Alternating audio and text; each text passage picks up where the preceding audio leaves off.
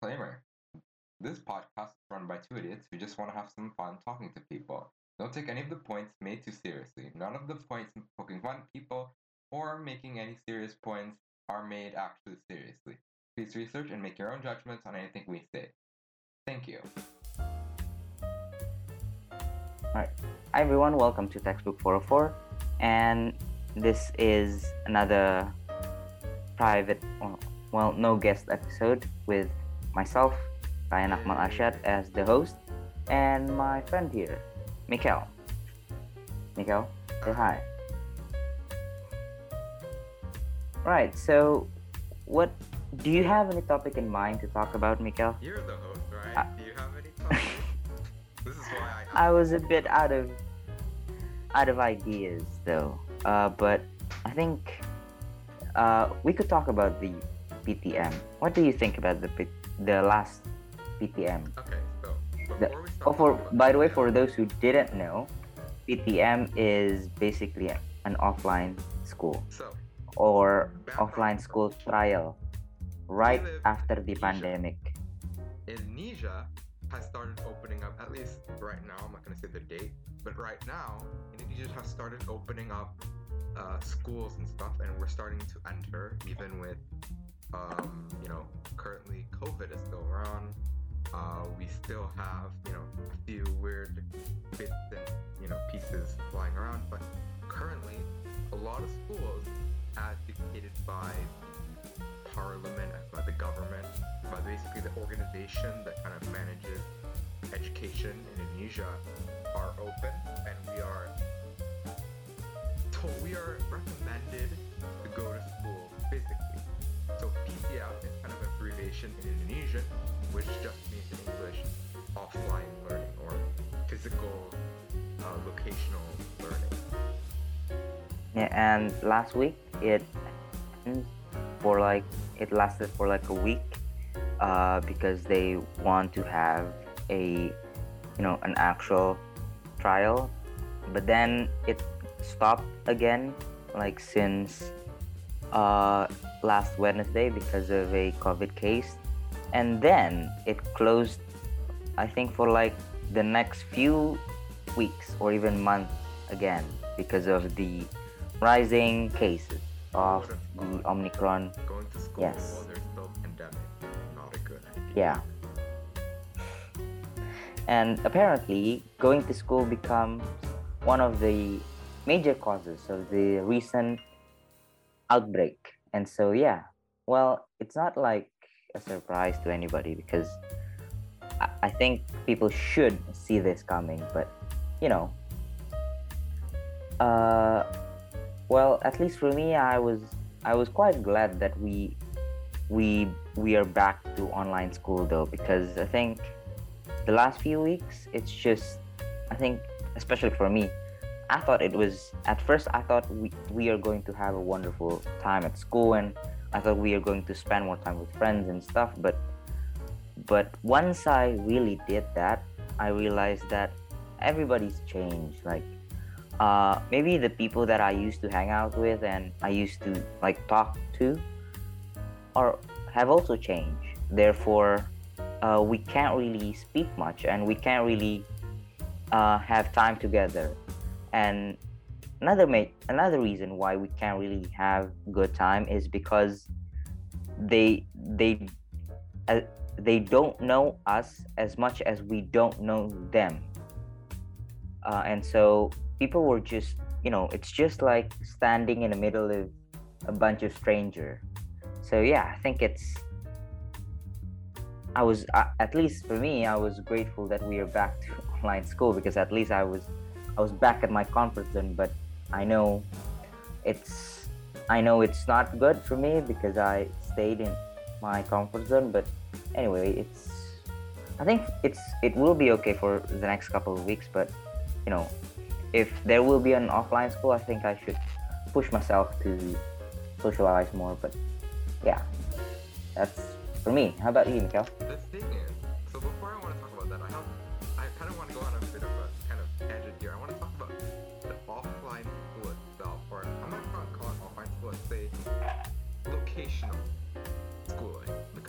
Let's say locational schooling because it's locational. We're going to vocational schooling, uh, one of the interesting things I uh, figured out is that somehow, so in Asia, we have this kind of system, maybe we talked about it in a previous episode, uh, called IPA or math or social or science studies. So we choose one of them. Me and Rayyan happen to both be science students. And one of the things I've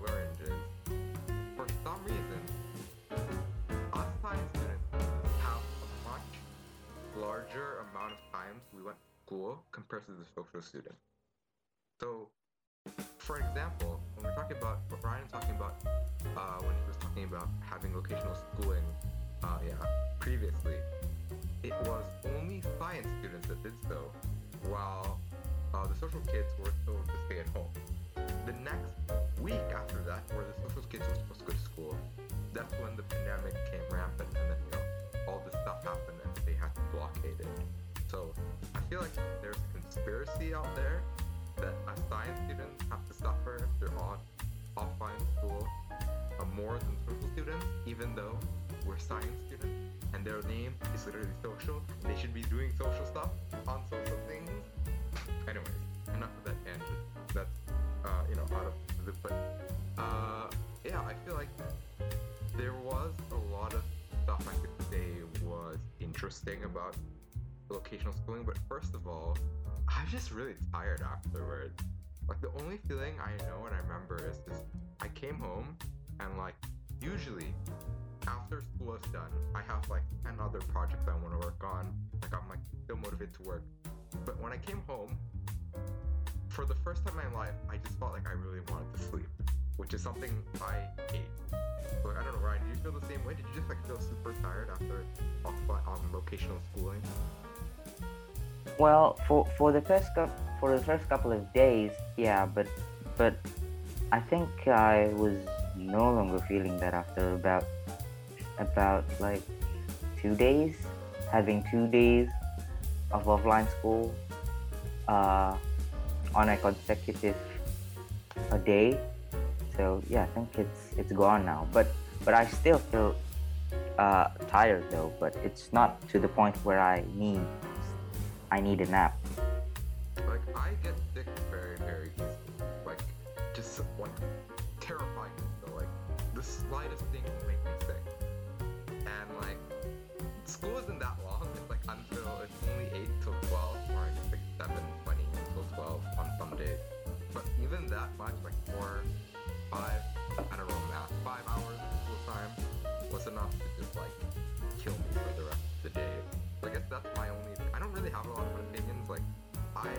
I think the thing, Rayyan, your issue is you were too optimistic about off, uh, uh, vocational schooling compared to you know.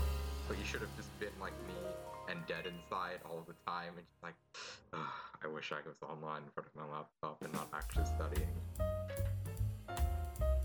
Well, it may be, but but I think, you know, I uh, after having, uh, you know, uh, a decent amount of time at home and uh, basically stab having a stable, uh, I don't know, maybe school work life balance at home. I want to, you know, step up the game and start to actually having to, you know, have some time with friends and uh, socialize more. And so I look at the I look at the offline school as an opportunity for me to you know like step up the game. But then I realized that it was so much harder than I thought. Well, it was to the point that it gave me a stress instead of a you know a dopamine hit. You know, because like uh, usually a challenge if it's not too hard and it's not too easy, then you get a dopamine hit. But then I think this one it's it's a bit too hard at the moment, and so I'm having a bit of a rough time. Yes, last week, but um, I'll I'll try to have a better time uh, on the next offline school. Although I would say that I might not be as you know as I might be not as naive as I was last week. So yeah.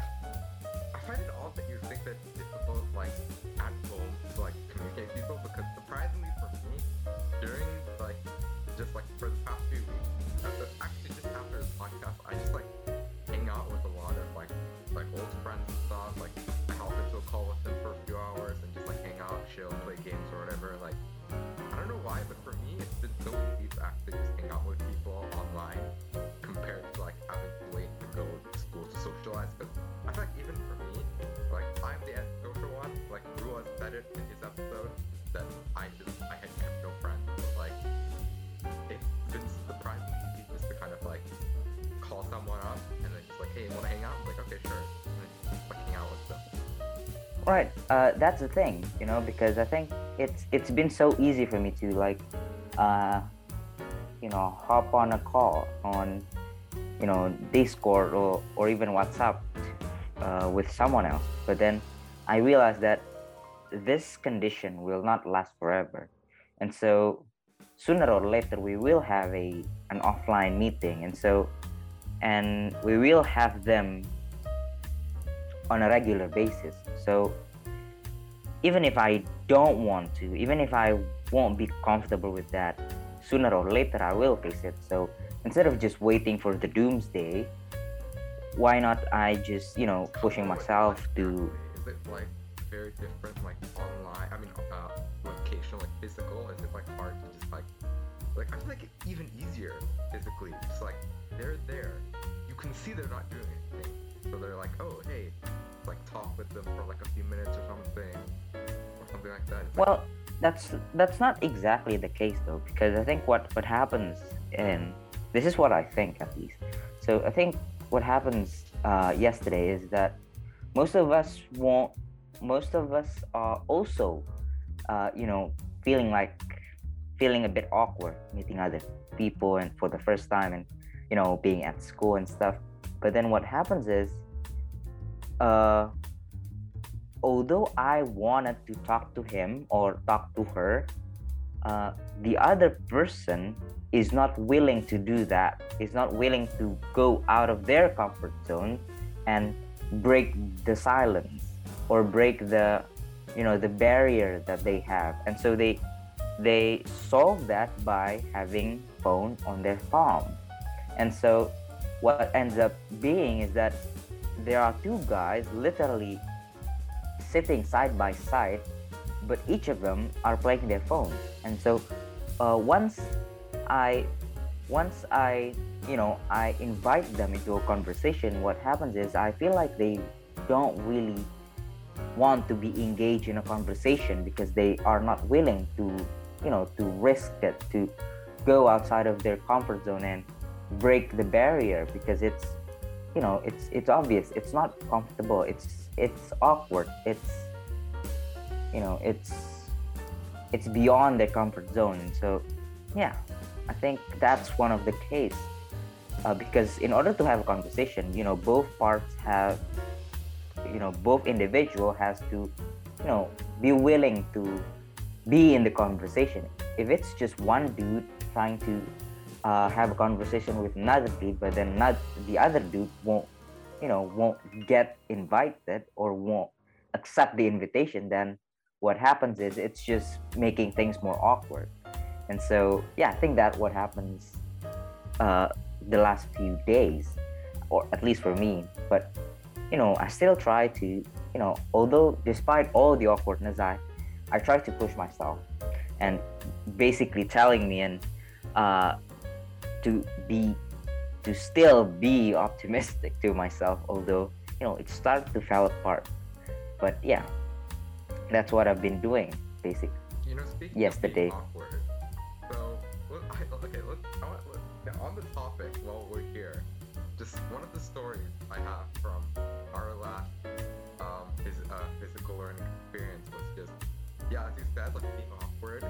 For me, it, so for some reason, sometimes when I I don't know how loud it is. So if I feel like it's loud enough, but no one, the other person can't hear me, it feels like really awkward. They're like, oh, this person didn't respond to me, although I feel like I did.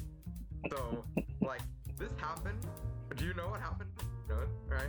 oh no no no, no Okay, i so- don't but i felt that but i don't know uh, how it happened to you Yeah, so that happened me, right? So, uh, let's, I don't know, let's paint a picture here, right? I'm not gonna put it specific because I'm way too awkward to do that.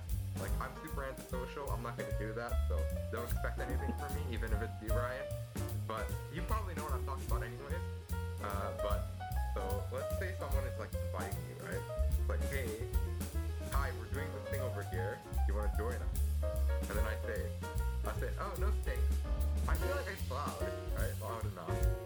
Then like the other person, when I look at them, like when I, after I responded, it's like they didn't hear me or haven't heard me talk. So they're just like awkwardly like waiting for a response. They're like waiting for a response, and then just like, and I just don't say anything anymore because I feel awkward as well.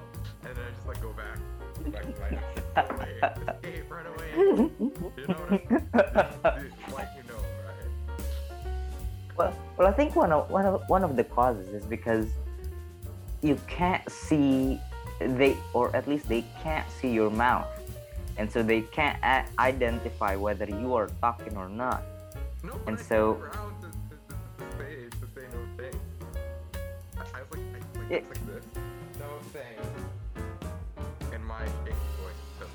Well, I think.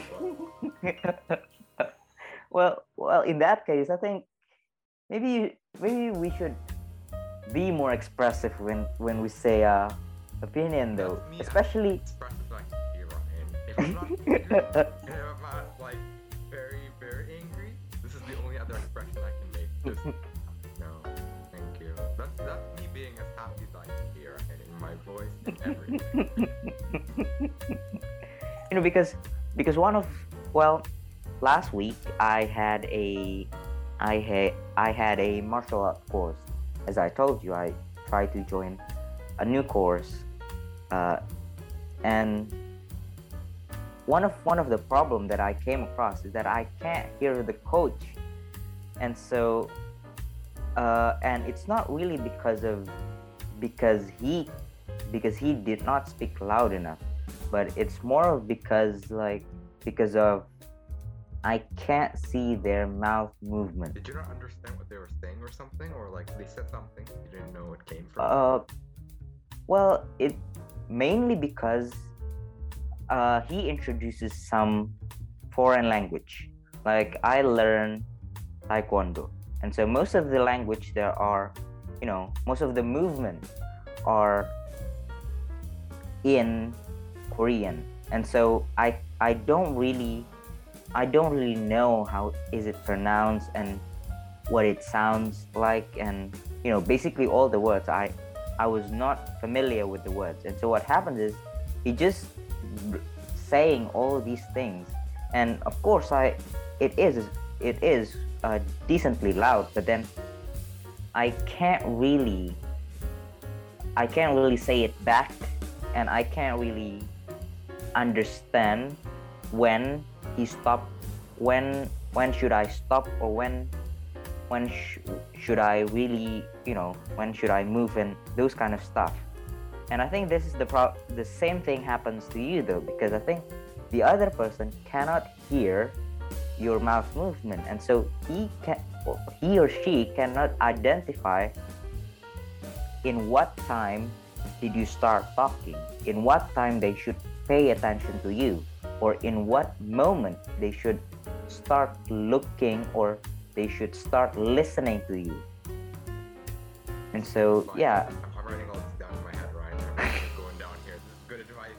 I remember this. it's not really an advice though i think i'm just i'm just saying i'm just you know blabbering on what i think happens so yeah i think that's what happens but anyway That was an awkward stop, Rayyan. Yeah, yes that's, that's, That's what happened. That's. And that's what happened with Rayyan well it happens all the time i i was quite uh i was in fact i was good at it because i i did it so much but anyway another awkward silence do you have any other topic to talk about Yeah, sure. I think No, we should start going to another direction. God. I don't like PE. Right. That's my next topic. I don't, I don't like PE? PE. Yeah. Physical education. Me too. Why does it exist? It's so weird. It's a weird class. When I was in PE class, what we did was we would actually do PE. We'd do like games and stuff, not learn the theory of like not pulling on your foot. Like, what's the point? just let us exercise, please. Just make us run around or something. That's way better than like theory or whatever. Some it's so much money. Like, why would you invest money when you literally like you have balls, you have just all this resources, and then like bow and arrow, art.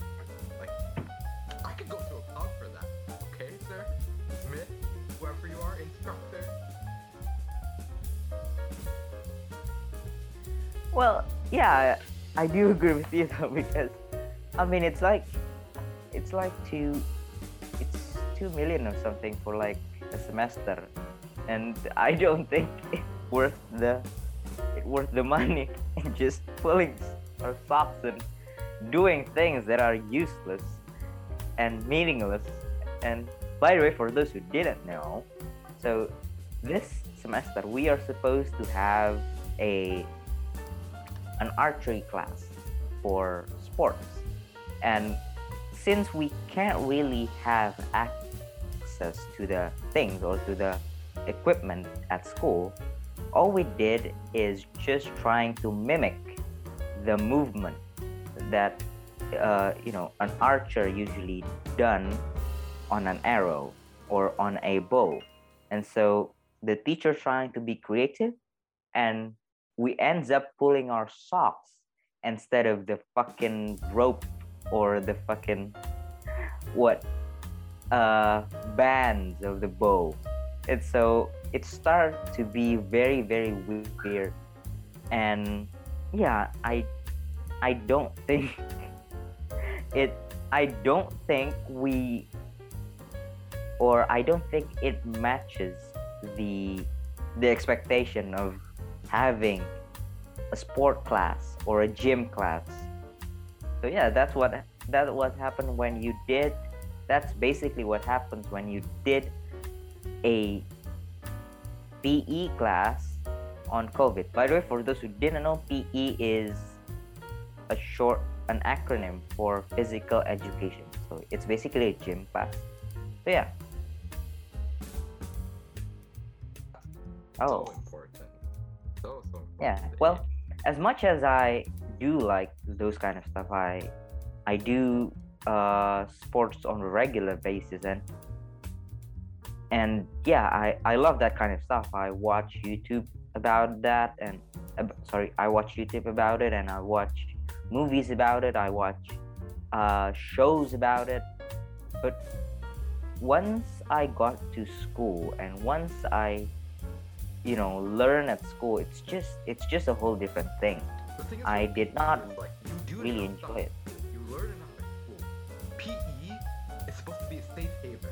You're just supposed to exercise. Yes exactly. exhaust your like pent up like indoor energy not you know i don't know pull on stuff and things and you know waste like an hour of your life throwing javelins for some reason. Because that yes well,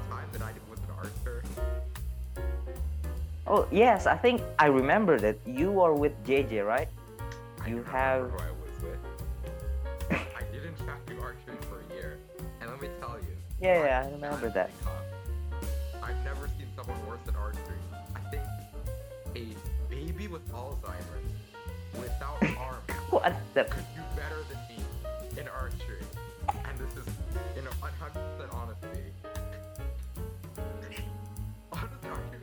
Hmm. What confused me is that we have bows in school because we used bows back then, the real bows with like the arrows. yeah, yeah, yeah. I, I remember that one. And I was in seventh grade. Like I was way younger than this, and then I still like was able to wield this for some reason. But then, like, why would you? Bows are expensive. Arrows are expensive, right? You total that together, and it creates a very expensive activity for rich people which is exactly what Chikal is most of the time, except for the times it isn't. so yeah, I love. Wow. But uh, but anyway, why why did you join that club though? I do not. Because I don't think you are the person who would like that kind of thing. I really like art archery. Actually, I think it's very very oh. interesting. The idea of not muscle, not accuracy, but technique, in a sport, being the main focus is something I was fascinated with. Because most sports have to do with athletic ability or something like that. Archery does have to do that too, but it's mostly about technique, which is something I greatly appreciated. Because even without, you know, the proper body or whatever, the proper, you know, eyes and stuff, like my eyes are like just destroyed. I can't aim, but you know, with the proper technique, you know, you could use, you know, bows properly, you can use these kind of stuff properly. I've always been super fascinated with the idea of technique and using technique over, you know, other ideas. So that's why I joined RPO. So I don't move enough. So any excuse to get me moving is good enough. Oh wow, interesting. I thought I thought you were interested in that in archery just because you play too much RPG or or adventure games that you know have a relationship with bow and arrow.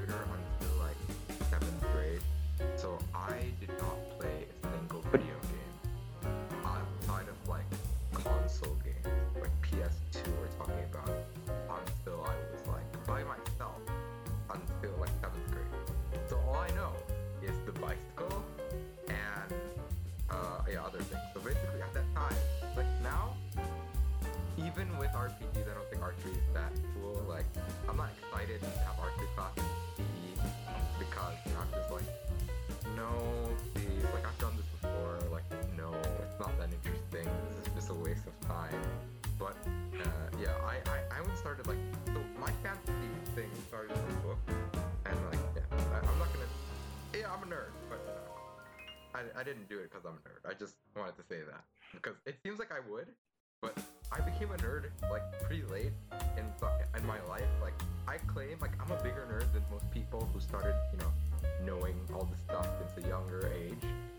Like I can Wait, by the way, before before you get into that, tell me the like the definition of a nerd because I think I was a lot of people misuse that. Not what I'm talking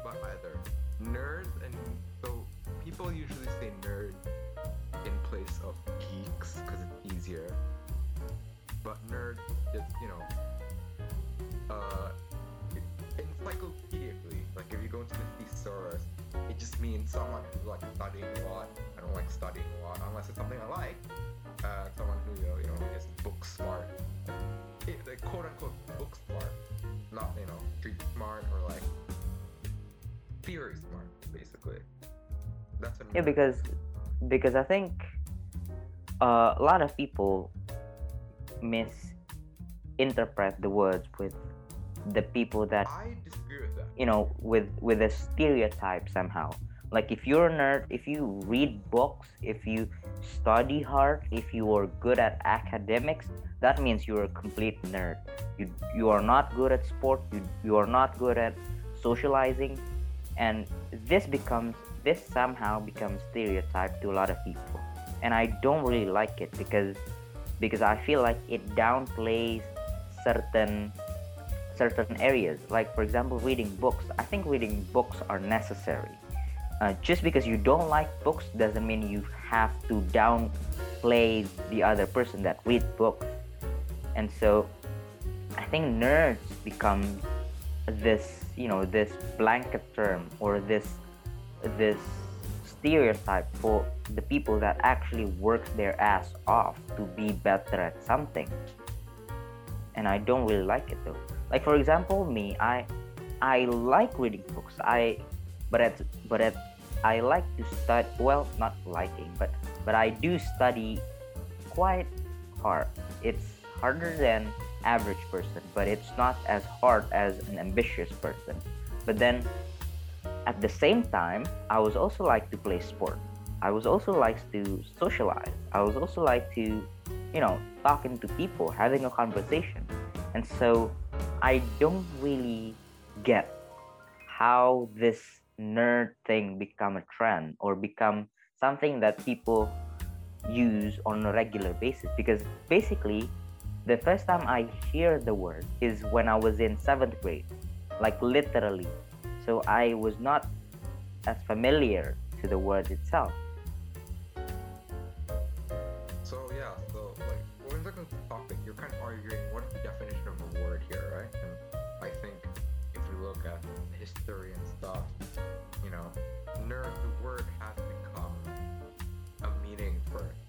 different meaning. The word nerd has meant something else for a very long time now, and I argue that due to that, I think that the current dif- dictionary definition of nerd is incorrect because I think the definition is not based or you know it's not based on the you know opinions of a dictionary but on the majority and the populace what the populace what majority of people agree is the definition of something and i think if the majority of people stereotype and you know look at nerds as being this one stereotypical thing. Someone with glasses blah blah blah blah blah. You know study a lot reads a lot of books. Is gonna always so you know even that is kind of weird. It's kind of shaky in the sense because you know nerds nowadays are very much related with pop culture as well, which is like taking both geeks and nerds and kind of combining them into one thing. So, you know, if you want to look at definition itself, there's a lot of argument the other side can make as well. You know, there's been a backlash to kind of this path kind of discrimination, I would say, bullying of the nerd or people who can be defined as nerd into something that has been, you know, by are not successful, you know, saying that, you know, nerds are smarter than you probably,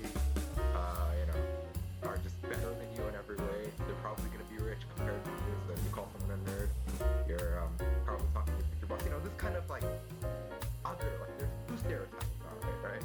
You know, there's been a backlash to this kind of previous previous earlier definition of stereotyping. So although you might dislike it, Rayyan, I think that I personally think it's fascinating to look at that kind of history and kind of evolution of this meaning because, you know, basic definition, someone who's a nerd basically likes books, is that's the, the, the number one meaning. Someone who likes studying or studies a lot, right? It's not other definitions, not the glass stuff. So, you know, Rayyan, I could say that if you study at all, you're a fucking nerd, Rayyan. Well, if if the definition of the nerd itself means he likes to study, well, I won't have a trouble with that. Well, basically, I, I won't have trouble with, you know, everyone saying, uh, No, yeah, nerd You know, even- even idiot to myself. For, you know, to mock people, obviously, you know. A lot of people use it like when I'm, you know, in the past, I've tried inviting a lot of people to play D&D because I've been kind of building campaign and I found I needed players. Rayyan accepted. When I try to invite a lot of other people, uh, one of the first responses I get is, "Isn't that that nerd shit? Isn't that nerd shit? I don't want to be involved in nerd shit." Like that's like the literal like this is not taken out of context. This is literally word for word nerd shit. That's what you know people define this nerd this all-encompassing term for you know a subset of people, which you know I think most people look at now can be defined as nerd in the current definition. Like most of our class, we we chose science for God's sake, Brian. Most of our class can be defined as nerds, intelligent or not. You know, if we're talking about this other term. well, I think I don't have any trouble with the definition of nerd with regards to how hard they study. But I think the definition of nerds has 10 or, or has shifted a little bit towards weasel or basically wimps. You know, the guy who, you know, stand in the corner and just you know, shy and-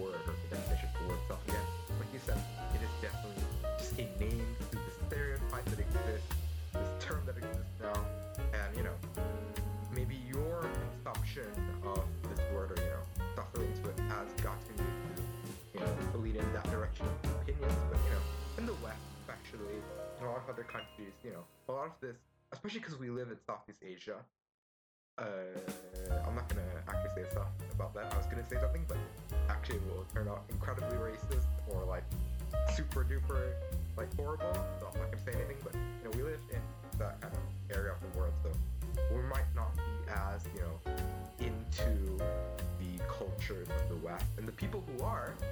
So okay, so I'm gonna bring a fan here, right? I did a little research for an essay I did for uh, uh, one of the classes we attend, English class. For some reason, we have that. It's a very useless subject. But um, one of the things I studied was the evolution of information spreading from the West to outside countries.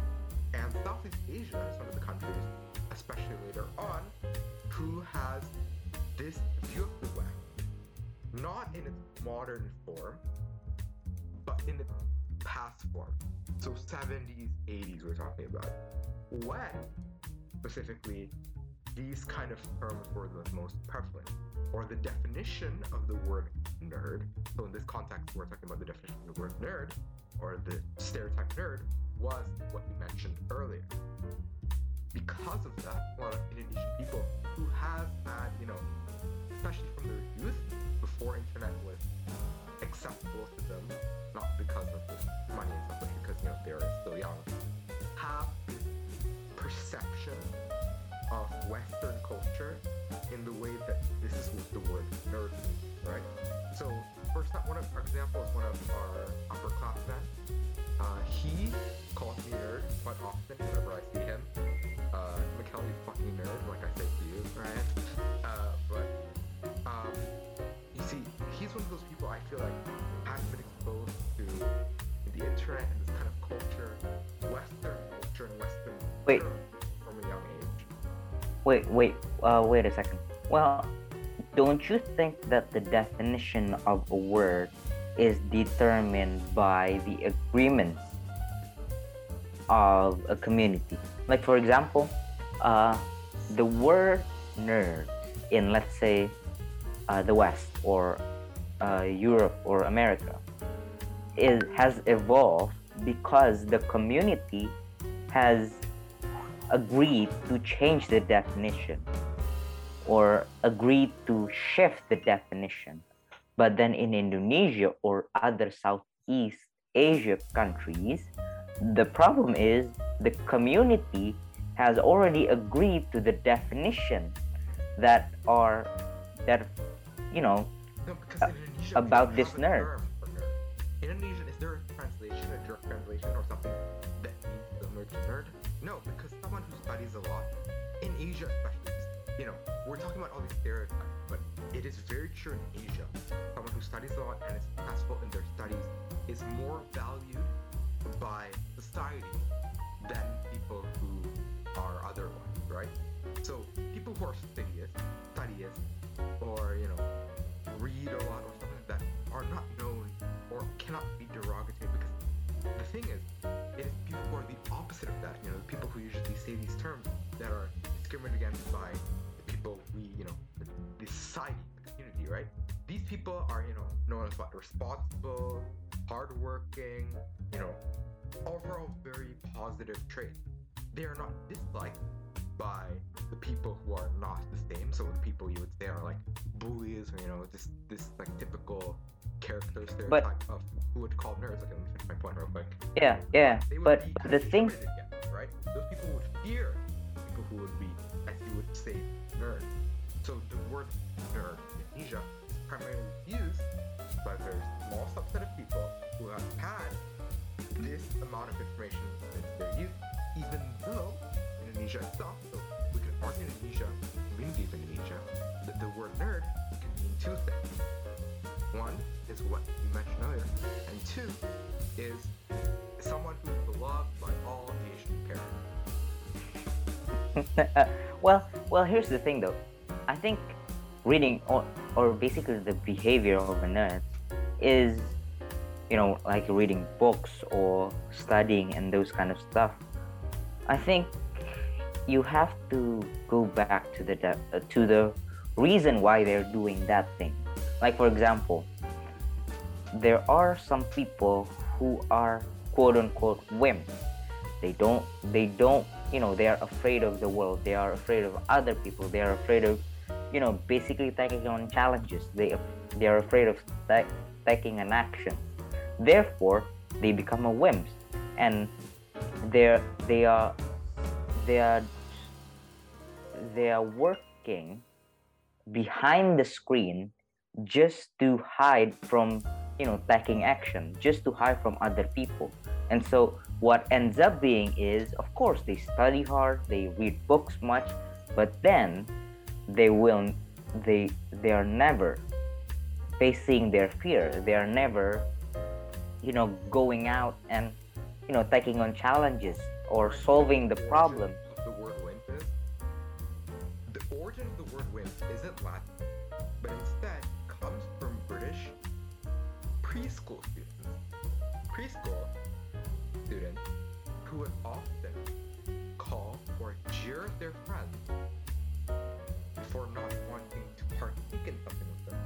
a wimp.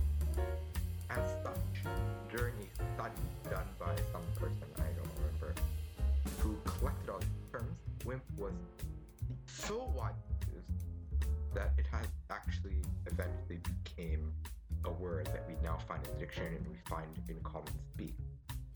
Because of that, even the word wimp you're using technically incorrectly because the original meaning was not what you said, but instead someone who uh, didn't want to partake in something. What we're talking Right. about when we're talking If- about these kind of terms, we're not talking about the word, right? We're talking about the stereotype of what a wimp is, which is you know. yeah yeah yeah obviously what point for. all right yeah well if if it's not a wimp it's basically a coward you know someone who run away from challenges someone who is not willing to face their fear that's a coward and so what happens is they are backing down from challenges. They are backing down from meeting other people. They're backing down from socializing. They're backing down from facing their fear by studying hard by reading books by doing these things that you know that usually aren't done by most people. And i think that is i think that's that isn't very noble because you know you might have many knowledge you might have many you know ideas but you can't really make sure whether those ideas are implementable or not because you haven't you haven't got into the social world. You haven't got to face your fear. You haven't got to you know to test the ideas. And i don't like that you know that image of nerd. Meanwhile on the o- other hand to some people who read books study hard and doing these things because they are you know because they feel like it's necessary because they feel like it's you know it is something that needs to be done. It ne- it is something that you know you are fear about. So you crush it. You crush it by studying hard. You crush it by reading books becoming intelligent and becoming knowledgeable. And so these two image of let's say a guy can be a different a totally different guy. Like on one hand you have this wimp you have this cowards who run away from challenges who you know who basically uh, the guy who stand in the corner just to run away from other people just run uh, just to you know run away from being tested. Meanwhile there is this other guy who constantly you know did his his responsibility and you know face their fear by studying hard and reading books. And so uh, the ideas of the word or the definition of the word nerds can uh, can you know can be two whole different person. It depends on you know what uh, this is basically why i was curious what is actually a, nerd? Is it someone who just reads books? It's, is it someone who just study hard? Or is it someone who run away from uh, socialized stuff just to read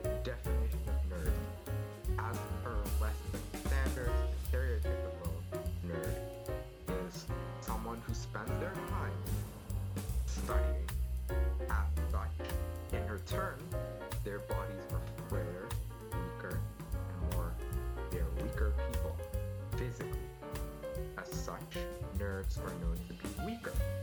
They're weaker, they study much, they're always on their books. This is the most basic understanding. Not really the wimp or the coward part. Maybe that's another variation I'm not sure about. But the most basic definition, it is not cowardice, but weakness, which makes the stereotypical nerd nerd. All right, because I think, you know, last, I think last year, uh, I think, the, well, it's, it's, I forgot. It's either last year or last two years. Basically, the start of the pandemic. You know, I had this image in my mind that usually a nerd or usually someone who read books and you know study hard are weak people you know there is that kind of stereotype. Um you know let's be honest it it you know the stereotype exists in our community. And so at the beginning of the pandemic i tried to you know i said to myself uh you know i challenged myself to break the stereotype by basically working out. And so yeah i work out and you know i get decently strong and, and yeah i try to break that stereotype and just you know telling other people that just because you study hard well i don't really care nowadays. It's it's my mindset. Like two years ago it's an outdated mindset and i think it's it's wrong because that means your success is determined by other people's opinion. And so but the thing is i used to have that mindset you know i wanted to have i wanted to break the stereotype of you know just because you learn something just because you study hard you're weak or you are you're a wimp you are a coward you don't like to socialize you don't like to you know face your challenges you run away from things so yeah that is why i find this interesting So the thing is, being studious. So although I said basically being studious makes you a nerd, it's never the case because the ner- nerds have always been. So you right now, even if you still study hard, if let's say me, I wear glasses, right? But if I had your okay, let's okay, I'll actually say it because it's hard. I, I can still call myself a nerd, but for you, right, you would not be defined as a nerd at all because you don't have that stereotypical kind of appearance of a nerd. They don't have the stereotypical personality trait. Being studious doesn't. So let me correct myself. Being studious doesn't automatically make you a nerd. It is just that nerds can be studious.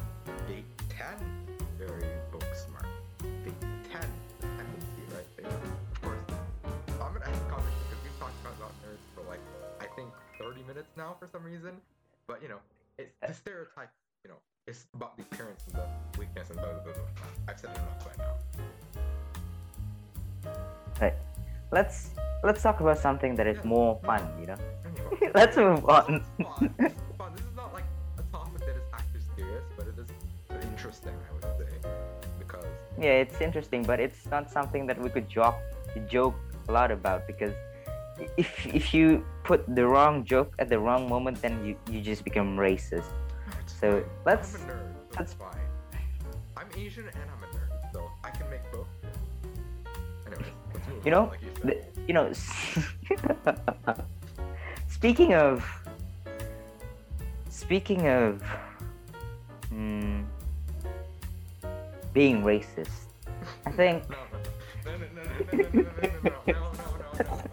Absolutely not, Rayyan. What is this? What is this topic? Never say, speaking of being racist, like it's a casual thing, Rayyan. That sounds horrible. What? speaking of being racist, did you know this guy? He was. Because he was yellow? OMG. oh god oh. okay can you pick another topic? I think um my mind's not work. My mind my mind doesn't work at the moment. So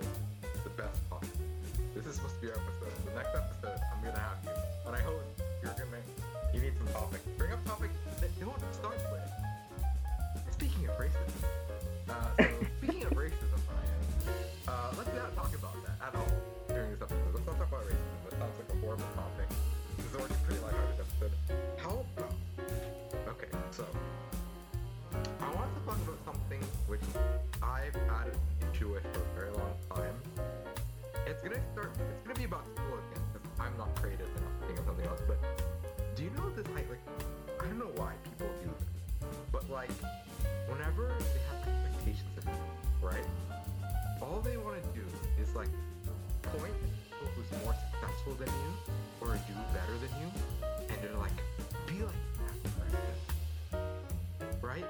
So like, okay, so this is to school, but it's like, okay, in school, right? There's this thing that happens sometimes, is like, let's say bonding time in school it. I call it bullshit time because it's time that's become bullshit. I'm looking at you. Um, but this, so there's this event that happened. Uh, I think uh, in 10th grade, if I'm not wrong, that I think because students were doing so bad in, in submitting assignments or you know doing stuff like that, they had a segment of their bonding time dedicated to teaching students how to submit work better by inviting some guest speakers. That was one of the biggest wastes of time in my life because all these people have no idea what they're talking about at all. Is it is it the online one? Yes, yes, online. You were I was one of the one guests. speakers, right? I thought it was Yes. BS. That was so stupid. That was so dumb. Because here's the thing: people keep forgetting. Different people have different methods keep on time and different reasons not to be on time. Okay? Sometimes I'm not on time because I'm too lazy to work, but sometimes I'm not on time because I'm way too sick to do the work. Okay? There's a very two different things, but the result is the same. I'm not on time. Right? Like so, like when I hear like, oh yeah, it's some cool music to like uh, make you work better. Hey, oh, schedule. Use ten different apps that will help you organize your life. I'm like, cool. Uh, anything more simple or anything that will actually work instead of stuff that only works for you. That would be very helpful, please. Like I get it. Look, here's the thing. It's very simple. The lesson is do your work, eh? Just do the work. That's the, everyone, that's what everyone's trying to say is, no, just finish. It's not that hard, right? It's just, do the work, you know? You know, just become, become the president. You know, just go to space. It's easy. It's done. Just do it. No, I think I think the problem with Chica is that there's there's just you know there's just too much spoiled kids. I know I'm saying this wrong, but you know I don't really care about it. I'm spoiled because myself. But the thing is, but the thing is, in Chica, most of us are most most of the students there came from a you know let's just call it high economy class family. they came from a wealthy And-. Yeah, they came from a wealthy background. Correct. yeah established uh, and so what happens is these kids are not used to do the the work are not used to be you know pushed are not used to being you know being disciplined therefore when it comes to school and when it comes to let's say uh, submitting our assignment then you know they just they they they they are not strong enough to put up with the stress and put up with the work that are required in order to submit the task on time. So yeah i think that what happens. I'm not saying that that is a hundred percent correct because you know to some people it might be you know i'm being quote unquote discriminative and i'm being you know quote unquote yeah racist towards the wealthy uh, kids but but that's not what i'm intending to do. I'm just saying that no matter where you are no matter what you do no matter how much money you have or how much money your family has you need to put up with the work man. You need to do the fucking work. That's that's just life and so what happens is like as you mentioned when when we are told to present our way it what basically happens is that we do the fucking work. Instead of just you know you know opening up social media and spending the next half an hour doing dumb shit. So you know i don't think the class itself i do agree with you though. The class is you know the event is totally useless because the main idea is no matter what you do or no matter what equipment you use you need to do the fucking work. Like you could have all the equipment you could have all the whiteboards you could have all the application but if you don't do the fucking work then it's all useless. And it is something that a lot of people don't like because putting up the work is you know it's it's hard and it's challenging and it's outside your comfort zone especially if you if you have personal assistant for like 24 hours. And yeah it's it's hard obviously but but that but if you don't do it then you will you will only suffer you will only you know you become a weasel you become this useless person in this What is a Globe. weasel? What, is the, what does the weasel have to do with the contact? You, you said the word weasel a couple of times now. I know what a weasel is, but why weasel in this context? well because they basically back down from challenges they are cowards Weasels are smart though, dude. Okay, here's the thing. Weasels, I like them because it's not that they back away from challenges. It's just they know how to choose their challenges. Okay, they're sneaky little bastards, and I respect them. I think weasels are not exactly weasel their way out, right? They are sneaky little bastards, and I respect them. Okay, so the weasel thing is just I disagree. I think weasel, that's good, that's good. I think maybe more like what is like a, a derogatory like you- you're just like a what is something like completely worthless in an environment that just doesn't do anything. You're a fly. You're. Alright? You're what, sorry? A pet. I said. yeah You're Yes, a not- pet. Not, a, not a weasel. You're a pet. You're just you're just being a pet. Right? I've never been seen you so passionate about a topic. You must be. I've never seen you curse so much in my entire life. This is the most you've ever cursed. Ever. I, I believe in front of me. well because i i stopped i stopped caring about what other people think you know and so yeah i i don't really care if you hate me or if you if you if you if you hate me or if you like me i don't really care I care. like i think This is all Rayyan's words, not mine. I care. I care a lot. Well, because I think the love that I received from my cat, my chupang, and my parents has, you know, meet the requirements for me to keep going. Although, as much as I would love to receive your, you know, your your approval, as much as I would love to receive, you know, your compliments, I don't think those are necessary. I'm not necessarily needed. If you like me, good. But if you don't like me, that's that's all right also. So- Brian has returned, he has returned in full force, stronger than ever before. Because because here's the thing though, uh, I think the problem with uh, with me especially the last the last few the last few months is that uh, I I I was desperately you know I I I literally looking for approval you know like like I wanted to sound smart. I wanted to look smart. I wanted to you know be perceived as someone who is intelligent. But in fact I do a lot of dumb shit. So so it's uh, I may be smart in some areas but does not mean I was a completely intelligent person. And so if I wanted to curse I curse. If I wanted to say something smart I say it. But if I wanted to say something dumb then that's also okay because that is part of me. And if you have trouble with that then find someone else. Well spoken, Rayyan. Well spoken. you know, this about something this, which is the book I'm gonna recommend to you, Rayyan. Which is Oh. I think really interesting. It's called The Art of Not Giving a Fuck.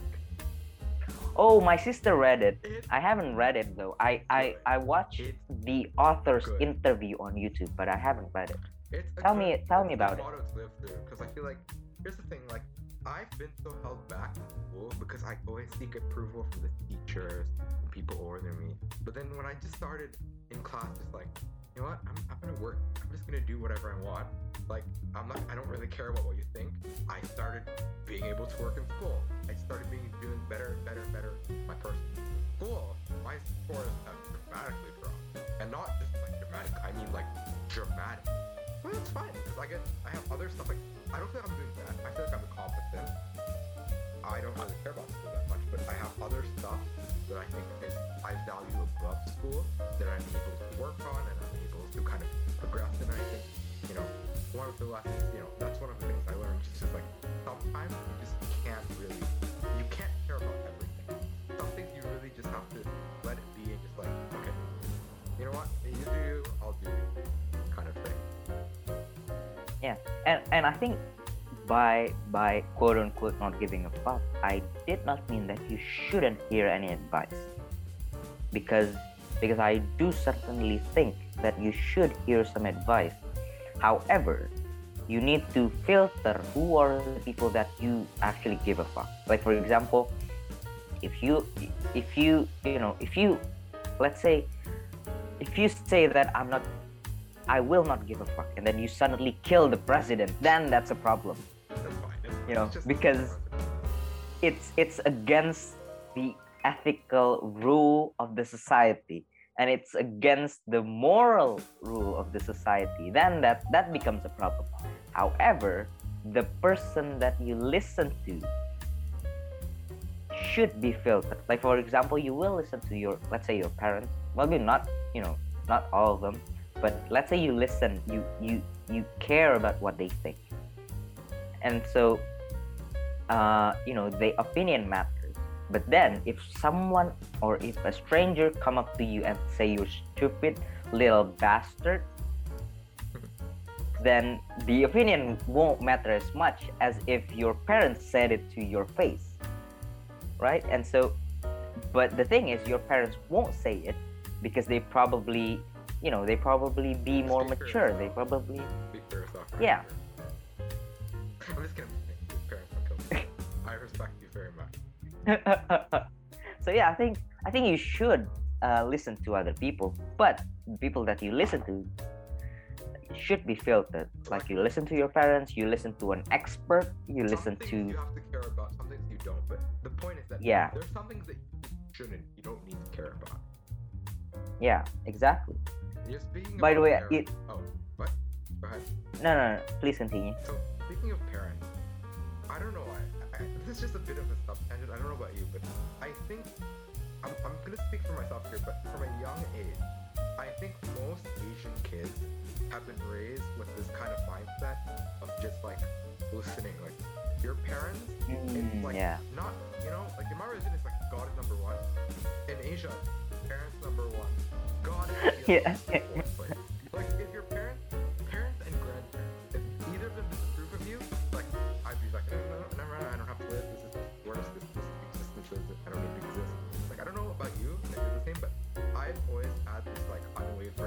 Respect no matter what, I will always listen to them. Like at any circumstance, I will always listen to their opinions or whatever. I disagree sometimes, but I will always listen to them. Like no matter. Mm, yeah. Yeah, I think I think I, I do agree with your point of view though. I think what happens is most let's say most Asian kids, as you as you mentioned, uh, regard their parents as God.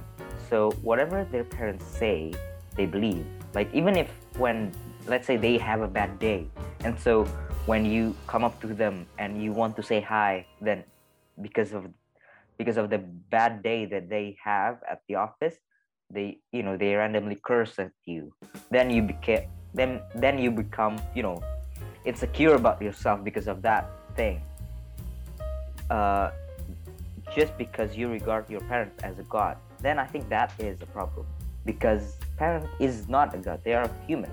And i think you should treat your parent as a discussion partner as a yeah as a discussion partner.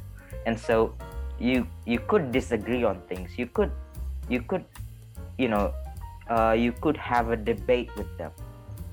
The, but that does not mean you did not listen to them at the first place, in the first place.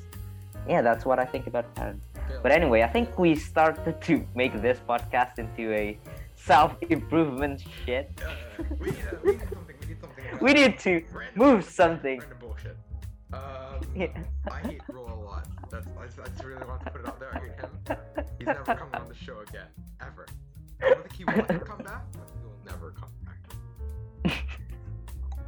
I think he's he's too busy with Stuco at the moment, Oh, though. yeah, he has Stuco now.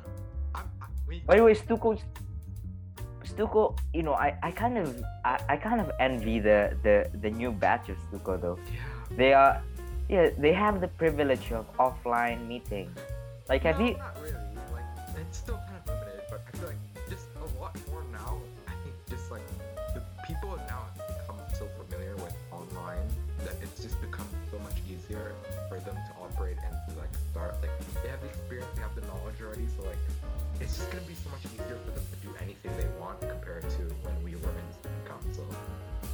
Yeah, and and I think things are more integrated nowadays. So like, you could work with Stuco in Setu, you could work with Stuco in you know other sites, you could, could work with other community, and so you know they, they have this privilege that we don't have. And I I was uh you know I think a few a few weeks ago there is a day when when I don't do anything and I was just feeling useless and I thought about joining Stuco for the second time. And after I think about it and after I, uh, you know, list all the things that I should do, and after I think of the work that I supposed to do at the moment, then I, then I quickly cancel the plan because it it turns out that I have much to do and I was just being a lazy bastard at the moment. So yeah, I think it's. By the way, did you did you see the the Stuco Instagram? I don't have an Instagram. I don't have social media. Oh. Yeah, I forgot. Sorry. Like I, I Sorry, sorry. Literally nothing. Yeah, sorry. Because on Instagram they post they they post a lot. Uh, they post a lot. Like now, yeah, yeah. Nowadays, even they have a second account that are, you know, that that are used just to you know mess around, just to joke around, just to you know share the things that they did. And when I look at them, I was like, PR? God, I wish I was there. You know? Is it a Huh? PR thing? Like, I'm pretty sure, like, Lulu mentioned in her episode. I will already that for her episode, but no spoilers. But that there was something that had to do with having like a PR or like personal relations within the school from Stuco. So maybe that's what it is. Trying No, I don't think so. Cool for the kids, as they say. Well, probably though, but but I think it's more of a personal, uh, you know, personal will, if I if I may, because because here's the thing though, Stuco is dominated by year ten. That means, you know, know yeah, they they know exactly they know each other, and it, it is so much they would like to show what it's like to you know work with their friends and you know how fun it is and how in, how basically how fun I just think they working in to actually is. It's just natural. I feel like if you work with someone for so long, I feel like it's only natural that you're like, oh, it's just like, oh, this is normal for us. Like, oh, we're always this compact and this good at working together. Like, this is just normal. Yeah, yeah, yeah. I think yeah, I, I, I do agree with you, and I think uh I was by the way uh oh. Wait. What? Oh uh so the last message that I wrote in Stuco group the moment before I left the group did you know what it is? Uh, no, actually, I haven't left the group. I just kind of let it sit there forever. really? Yeah. wait which one? Because like because they they have the new The group new one, right? No, the old one. yeah they oh the old the one. one. 'Cause I didn't use that because I was never kicked and I just was too lazy to do anything. I just like leave it there. It's like in the bottom now. I don't know where it is anymore. But yeah. Oh yeah, I think the the old ones I I also have them, but the new one. So the new batch of Stuco, the the only males in the new batch of Stuco is Rula, right? And so my last message, like literally my last message on the the new Stuco group is basically me giving the responsibility of becoming the only handsome or the most handsome man to Rula. Like, did you know? Did you did you know that there, there there is a ceremony right before you have the position that you're in, and then there is a ceremony that basically taking up oath Yeah. and you know say Oh, you made Rula take an oath because of most handsome guy. yeah exactly that's what I did on my last on my last moment on Stuco. And so- and after that i just quickly gone. And uh you know i i left the group and basically i'm done with the with the stuco. And i think yeah i was i i, I quite miss the you know the feelings you get and the you know the busyness or the work in No, the don't. student council itself miss being in the student council. I feel like I'm pretty sure, right? I'm not gonna speak for you, but you have enough work and you're busy enough as it, is to not need anything else on your plate. Okay, this is just me assuming, as someone who's also extremely busy, that I don't need more work right now. I think I have enough. maybe maybe because because here's the thing though the work that i did now is so much different from the work that i did last year in stuco because last year i was literally working with a group whereas nowadays i'm working on myself i work on you know uh Maybe you should do a You know, project then, Rayyan. well not exactly a group project Not because a group project, but you should do a project. Wait, you are doing something with other people. You're doing something with me, the Textbook 404 Podcast now on Anchor and Spotify and other devices. Probably probably that's the case but but i think you know working with a lot of people is is a lot it it's fun. As much as it annoys me when other people don't work as hard as myself i find it i find it uh, relieving when we actually did something great or when we did something uh, you know worth watching at the end because our last event was a blast. Uh, the I think the Pesta Racket was a blast. I think it's it's it's it's a com- that, but it was very interesting. Actually, I didn't really, I wasn't there for too long, but I saw most of some of the events, and it's just way better than anything we did on the previous uh, team. yeah yeah yeah because uh you know a lot of people might say you know there are some you know bad things happens and those kind of stuff but compared to our first event then it's just it's just way above it like you i i was totally amazed with how with how it could turn out and so yeah i think uh, i kind of miss the intensity that i maybe like that atmosphere, like that feeling. Yes, that were in, exactly. Yeah, yeah. But I probably just being nostalgic. Rayyan, we're starting And- the self-improvement podcast again, Rayyan. Oh no. Anyway, sorry, I'm just discarding you. Just please continue. No. Oh wait. What am I saying? Nostalgic? Yeah, I'm just. I think I'm just being nostalgic and trying to get away from my from the horrors of physics and from the horrors of I don't know science and the the the complexity of the of the lessons in year 11 and the preparation for the university. So yeah i think that's what that's the state that i currently believe in.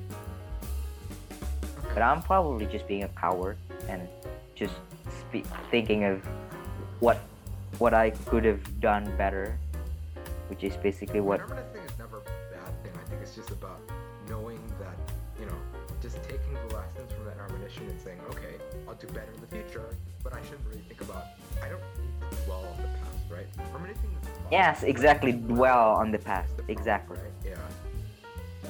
Yeah. yeah let's let's switch to another topic Okay, for the second for something, which I just want to say something.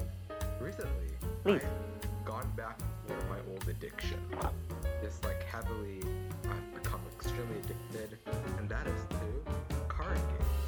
Because since a very young age, I've been unbelievably infatuated. I thought you were gonna say cocaine. Not yet. I feel like that's it's not like that's kind of, a hobby that's not you know expanding. Like I can't. I don't have enough money to run that hobby. Like I have. I'm, never mind. I to go take this down. I don't say I don't do drugs. Drugs are bad. Kids don't do it. You know, the usual blah blah blah. Weed is fine though. In the U.S. Weed you can do that. I don't care. Um, I've just become so addicted with card games again, like unbelievably. Like I, I've been since a very young age. I've been so infatuated with them. Like just I played so much of it. Like I had a neighbor. Uh, we used to hang out, and uh, this was back when I was in Indonesia still, by the way.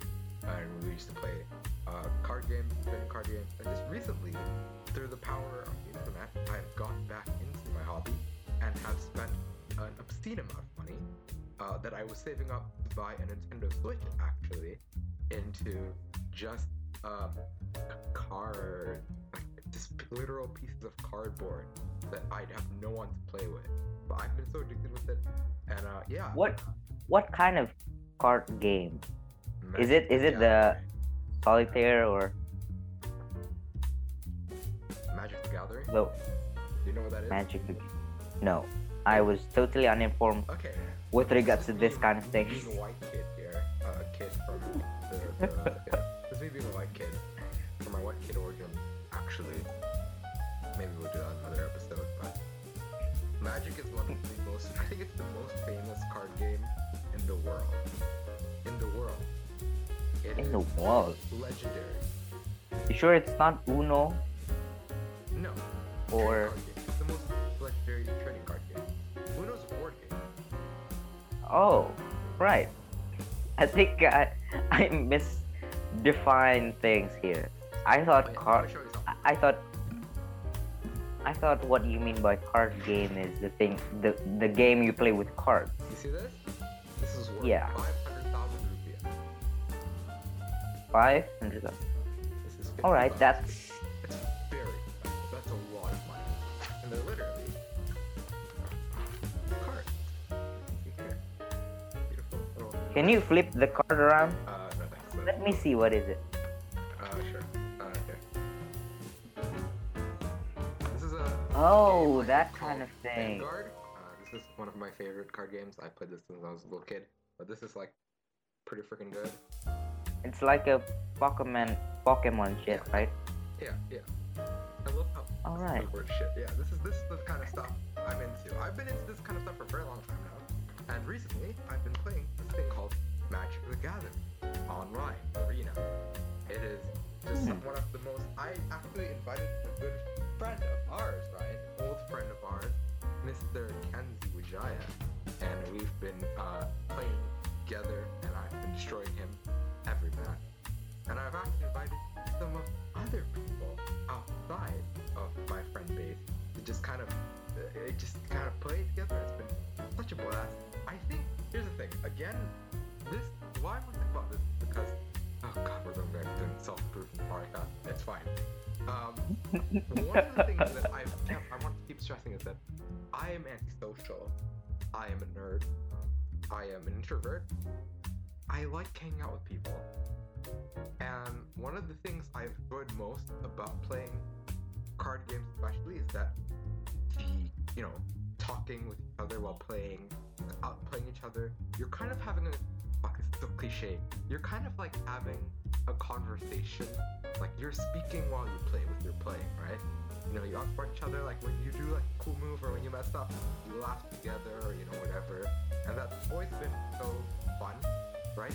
So the Magic Gathering is literally based around the gathering part of it, which is just like people coming together, playing card games together, you know, being nerds together, and that's like been pretty uh, cool.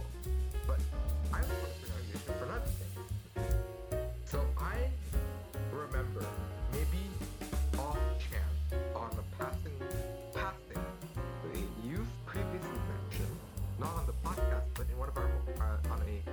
conversation outside of the podcast about one of the addictions you had, and you were addicted to something for a, a period of time, if I'm not getting this wrong, could you share that with us, if you don't mind?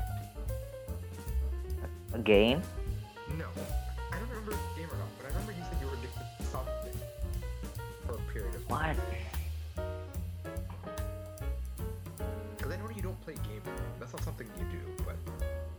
I play chess. That's a game, right? That's the sad. What? I addiction. Oh, I you're addicted to chess, aren't you? You're, to chess, Ron. Let's face it. You played during school. You played at home, probably. Like you're, you're pretty addicted.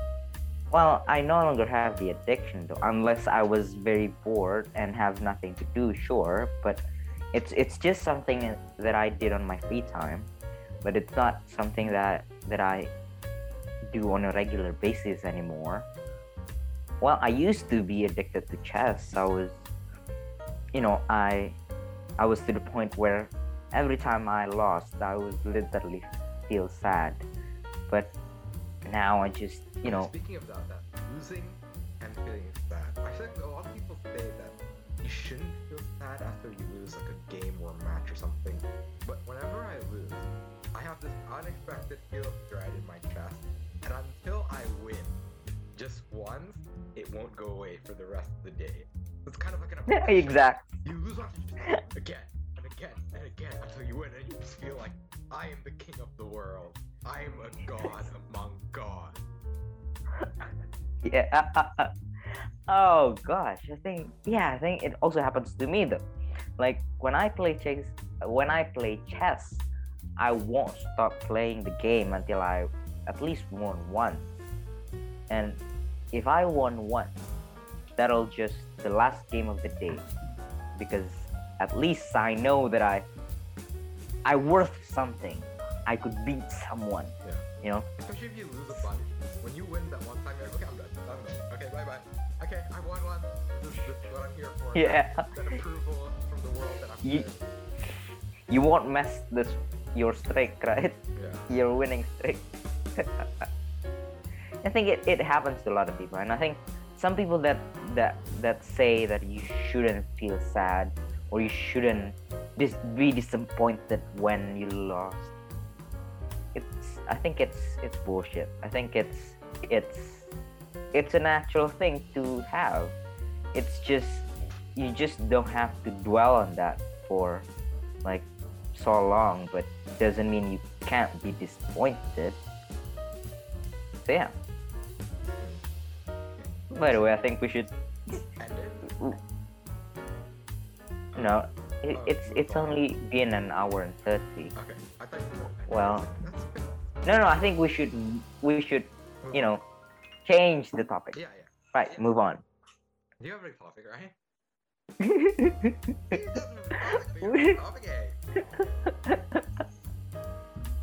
We're, we're like spending like half half minute talking just searching for n- another topic. Gosh. Actually, here's the thing. Maybe some of about winning and losing tournaments we've been to, or like competitions we've been a part of. Uh, do you have any fun stories? I know I've been a part of a few, and I have a fun story. Maybe I want to save this for another episode about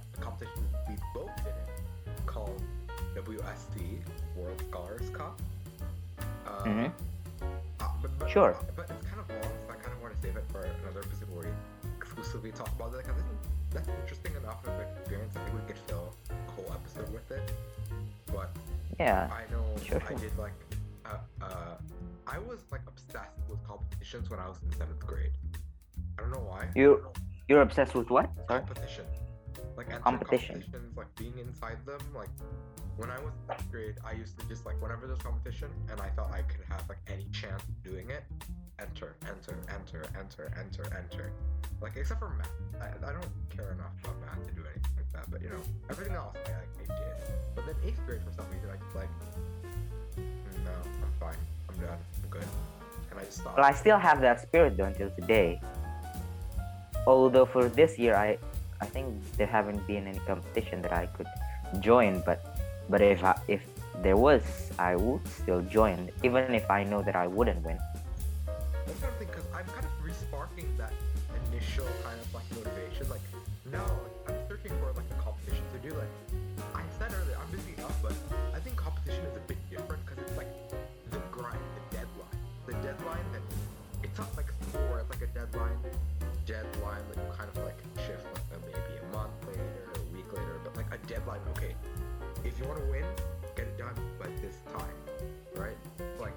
Yeah, yeah. like that. and you know i think i think like literally every student in chikal should join at least one competition for one term like at least because literally if you are becoming the best student in chikal you're basically the worst student at you know At- let's say yeah other places Like our, it's not it best student, I think we call him, but he was actually our best student. One of my good Yeah, friends, yeah. Abi and Majid. And the other school was suffering. Like he's actually suffering. And here we're like, yeah exactly because it's very different, right? So even the best in our school, Yeah. they might just be average in another school. Yeah, and it's not necessarily because of uh, because the school is bad. It's just the method that they're using are not uh, are not. Uh, it's just different, right? yeah are different, and it's it's not pushing you enough to the point where you have to be burdened with a lot of stress. And so once you once you discover new things, once you got into another school, or even once you got to university and you are you are bombarded with a lot of stress, then And this is specifically for Serpong, our school, because Chikal Setu was very different from what I've heard. I think the students there Hmm. are under the same amount of stress of, you know, other like top tier schools in Jakarta, like Mentari or SWA or Binus, or something like that. Well, yeah, yeah, because maybe because the curriculum are different. Because Serpong is is is a bit of a lab for Chikal. Like the curriculum are not entirely IB or entirely national, but it's Chikal's curriculum, which is basically a we are basically a test subject. And. Yeah. And so what happens is they aren't willing to, you know, push the students as much because they aren't as confident to the curriculum itself. Well, yeah, probably. No, I was I, I was not I haven't had any conversation with any of the teacher with regards to the curriculum, but that's just what I think. And I think if someone in Chikal claiming that they are the best student without joining other com- competition outside school, I think it's it's nonsense. I think it's just you know it's their ego coming out of their But Mouth. This is specifically, I guess, studious competition. I think there's a lot of competitions that I think that students are fine with. I think debate hmm. competitions, especially, feel like you have, you know, learned debate yourself, you'll do a lot better than most Chikal students. But I think a lot of students from other schools as well, because you know, people. Chikal is definitely not a school that you know joined a competition like that that drilled us. Um, we'll talk about another time, but but you know, um, if you like it yourself, you know, you want to do it yourself. I think if it's something you're passionate about or something you study on your own time, outside of whatever Chikal is teaching you, then sure, you're probably gonna be doing a lot better than a lot of other people. But if you're Right. coming from the basics specifically from Chikal, you're probably gonna do worse. yeah. Uh, so okay, let let me change my argument then. I think Chikal gave tons of opportunity for their students. One of them is freedom. And lots of students use that opportunity to doing stupid shit on social media. And I don't think that is what is expected by the by the teachers or by the curriculum makers. But instead, they think by giving you this much opportunity, you could use it for something else. You could do a project, maybe like a podcast or something, or you could do competitions outside school, or even you could do, I don't know, making some YouTube channel or something. basically it's it's it's it's an opportunity that lurks in in our school and I, I don't think a lot of students actually use this opportunity wisely. So yeah. Yeah, that's something one of the things I value the most about Chico, which is just the unrivaled, truly unrivaled amount of free time and opportunity they give you compared to other schools. And the reason why I'm still gonna be in California, I'm still staying for high school is because this free time is just a trump over any other complaint I've ever had about the school. It's the most valuable thing about it, and I think it's just a shame that other schools couldn't do the same thing. Because I think that if they applied it students who are actually responsible, they could get so much more done. Yeah, and and I think hmm, it's it's quite hard, you know, because it's it's like as I think I've mentioned it in our episode with Miss Gea though, where I think Tikal is like a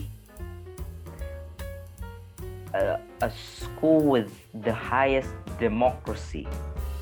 Like you have so much option, you have so much opportunity, you have so much control over what you studied, over what you do, over what you over what you you know you know basically what you do and did. And so what happens is just like in any democracy country, some people do it wisely some people use it wisely some people become extremely rich some people become extremely influential while, other people just becoming poor and miserable and useless so yeah it's it's a double-edged sword i would say Yeah, I, I, I I definitely agree with that point. It is, it is, you know, it is like a very 50-50, right? Is are people gonna use it well or not? You know, they give you kind of, they give you the option. Do you want, um, what is it? Do you want to, uh, stay inside a comfy room, or do you want to search for treasure? Right? Are you gonna stay on the couch, or you, you want to search for treasure? And they give you the free choice, and you can do whatever you want. And I think it's this 50-50 between do you want to stay comfortable until later where you might suffer? Or do you want to go suffer now and maybe get something valuable when you suffer later for when you suffer? Because everyone's to suffer the same. It's just that are you to have something that will help you suffer differently? Or, you know, have something to edge out other people? Because I think that's the most important piece of thing. Because I think, I disagree with you that people should be, everyone should be doing competitions. I think high schoolers, teenagers should be using their time to, as you use the do stupid shit. I think it's really important. Young, right? You do stupid shit until you're like, I don't know, 30. 30, you start using it. You're able to do all this dumb stuff until you reach that age. And I think, especially, you should be balanced, right? You do some dumb stuff sometimes, like this podcast dumb stuff, and you do some productive stuff other times, you know, whatever else Rayyan does. I know I don't do any productive things, well i do some of it not not all of them and yeah uh, well i think you know a lot of people think like when you're young you could just waste most of your time but but i think i i don't think that is a good mindset to have because when you when you reach like 30 you can, it's okay to waste your time. Like you can do stuff that might be completely pointless later. Like you could go for a degree that you might never use or something like that. When you're young, you're able. No, no, no. Like, like you might try to study something Yeah. that might be useless, completely useless to you in the future. But you can do this kind of stuff that is useless while you're young. Like you don't have to plan everything perfectly. You can do Mm. stuff and get away with it. You don't have to be doing useless stuff. You don't have to be goofing around all the time. You can be, you know, stuff. You can try, right? You can do different things, which I think what most people. yeah like like learning physics No, no, no. not, biology I have, a, I have a, like a really long rant about physics and chemistry and how I think Uh. they're the most useless school subjects around the world. Around the world, and I think just the curriculum should not be subject. And this is not because I hate them. I actually love chemistry. But I, I don't like physics, but I'm good enough at physics where I don't really mind it that much. But I have a rant. If you don't have anything to say, I'm gonna start. Back. Okay, let's continue then. I am ready. Wait, actually, I, I, I we have to speak real quick. It's time to ramble. Okay, I'm unmuted with this stuff. Okay, so hi, is this is my case. Why physics and chemistry are the most useless school subject. Enjoy. Alright, Rayyan. So here's the thing.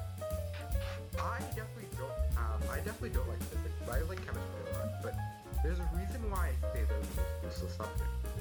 It's because the existence of another subject that exists, which is my favorite subject, personally. Uh, most of the time.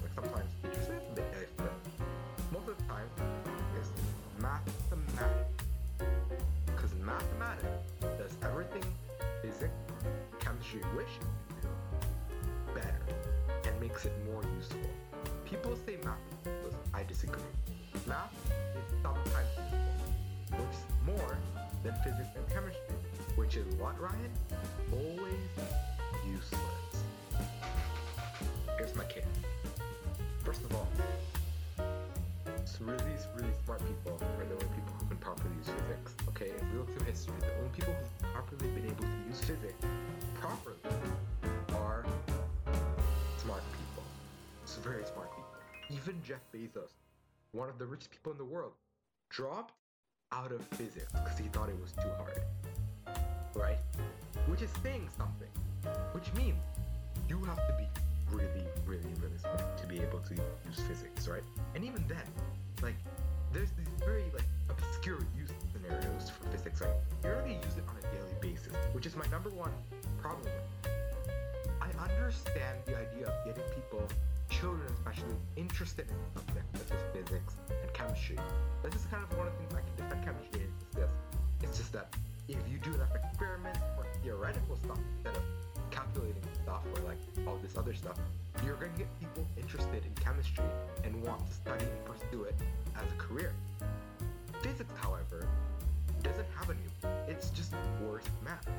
The theory is interesting, of course, but the theory is just a fraction, a minuscule fraction of the entirety, the whole of the subject, which is mostly 100% calculation, which again are just math.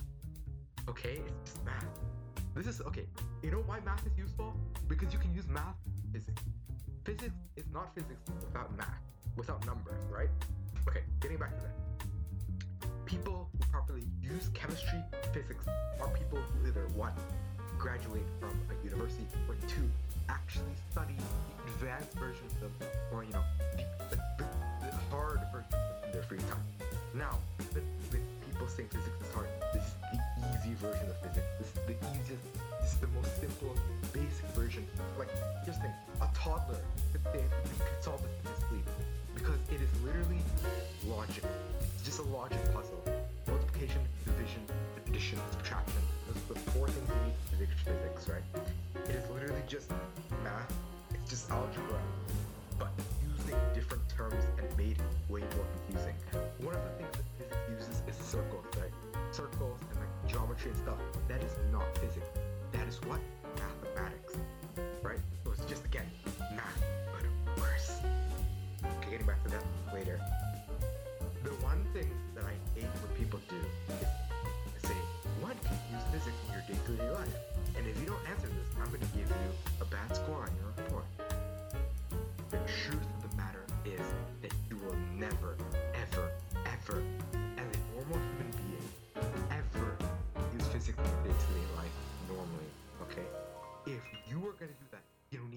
to all these, you know, formulas and calculations in your head. All you can do is you can call professor. Or two, use a calculator or the internet because that exists now and is a powerful tool that people can use to do these kind of things. Okay? Besides, most physics things that is actually probably for you to use is simple enough that you don't have to look at it as physics, but as math, as just simple algebra, right? If a plus b 2 equals 10, what is a? If b equals blah blah blah, right? That is just what physics is. It's just you know taking all these piece puzzles here.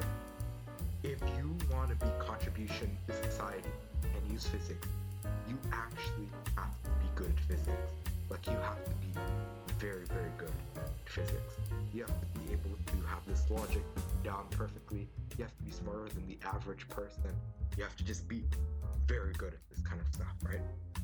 So with that being said, my argument why they're the most useless school subject is that other than the fact that they might be used to make the, the kids interested in the subject, they are both school subjects that are one, very, very highly dependent on the teacher.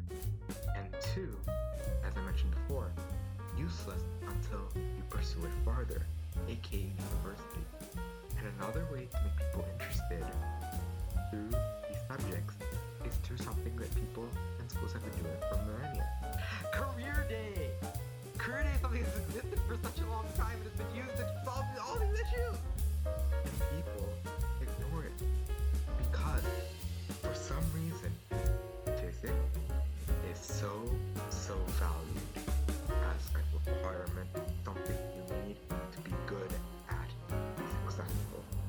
Although the truth is never, ever, ever use physics life. Un- Unless you're a physicist. In that case, congratulations. You must be way smarter than anyone in this room or you know anyone on this podcast because you know you're an actual physicist. You're good, good job on you. Please come on to the podcast. Be a guest because we need some smart people to ruin our dumb people fumes and brain. Okay, back to the tangent. Actually, no, that's all I have to say. That's why they're the most useless school subject. It's just that they're super. Um, just I can make an argument for history. History is important for your knowledge of your country, right? If it's history about your country, you can learn more about it. And you know, some people say, "Oh, that might be useless." Yeah, it is very useless, but compared to physics, you might actually use it in day-to-day life. Like remembering when your National Independence Day. You know, that's something that's important. Or you know, remembering important events, conversation, all your college friends or anyone else eh, to impress them. I don't know, but you know, that's why I think they're the most useless school subject, unless a very good teacher teaches them. But you know, otherwise, they're super situational and just 100% useless. And that's my the end of my rant. Well, I'm not completely agree with you, although there are a few things that I do agree with you How though. dare you, Rayyan? How dare you like like one of them is the fact that you you need to be intelligent before you go into physics like like there are ac- an actual research to find the IQ of IQ The is a- students. is not a good measurement. IQ is actually just a super, super stupid measurement. Don't trust IQ. Just unheard Wait, wait. Yeah, IQ is dumb. IQ is really like, wait why why Okay, so Why? IQ is a test made for children, Rayyan. It's originally meant by a, I think, Polish inventor to be able to test students on how well uh, they can do on, you know, simple student stuff. The only reason we use IQ test today is because some American guy adapted it and said, okay, hey, let's apply this concept that is only supposed to be used for children. For children, made for children, made to measure children. Because for children, it is accurate. For children, it has some some study behind it, but for other people, it doesn't.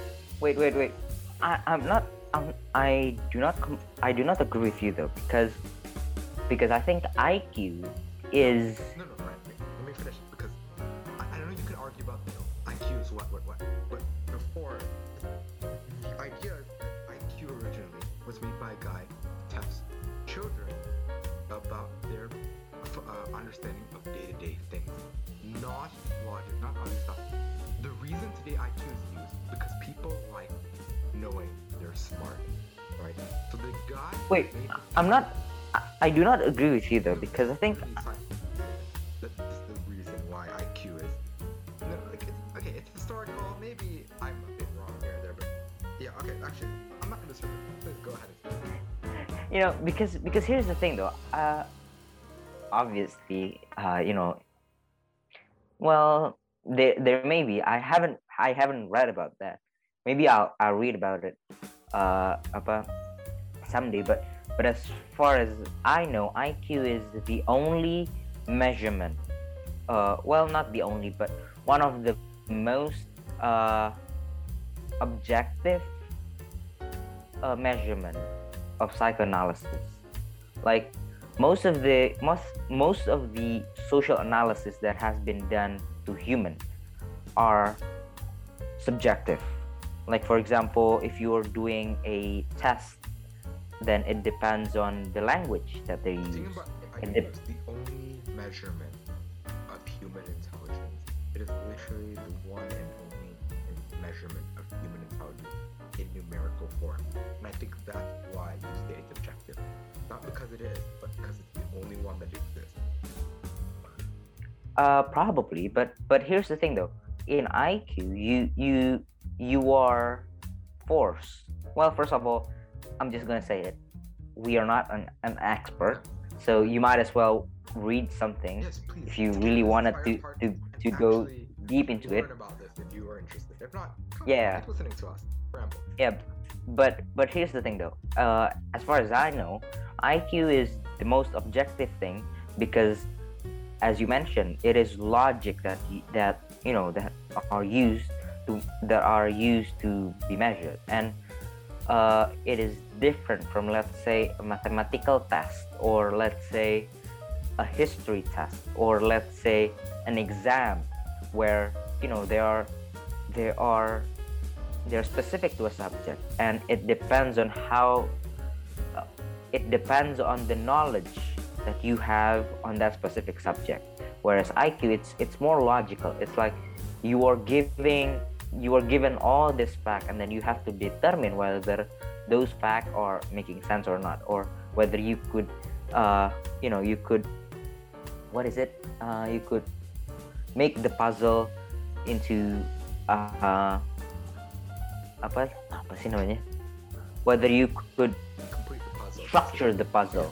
Yeah basically doing puzzle and etc so basically it is it's it's determining how fast can you understand something it's how fast can you uh, can you understand the pattern of a challenge. That's basically an iq test. So whenever there are a patterns and whenever there are uh, a test of a pattern then it's an iq test. And it varies from you know it varies from areas to areas. Understanding of IQ test. But yeah again, if anyone wants to actually know or want to correct us, please go ahead because I'm just speaking out of my ass right now. Uh, Be- IQ because were. Dang, I said this wouldn't be a racist episode, but it's gonna be a racist episode. It is primarily made white, and the class questions are structured in a way that a white person will always, and I mean always, do better equally intelligent. Really? because I found I found some I think maybe maybe it used to doesn't mean it's still especially the fact that you know no the worlds are changing. online, At least from what I know, there's no scientific proof that IQ is a measurement, an actual measurement of your intelligence. And I'm for what No, I no, know, because because here's here's the thing though Yeah.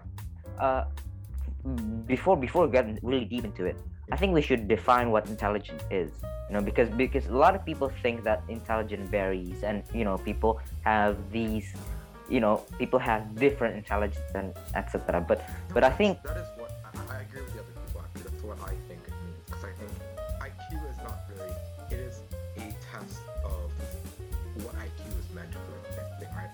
oh now i'm now i understand where you where you're coming from. Right now here's the thing though.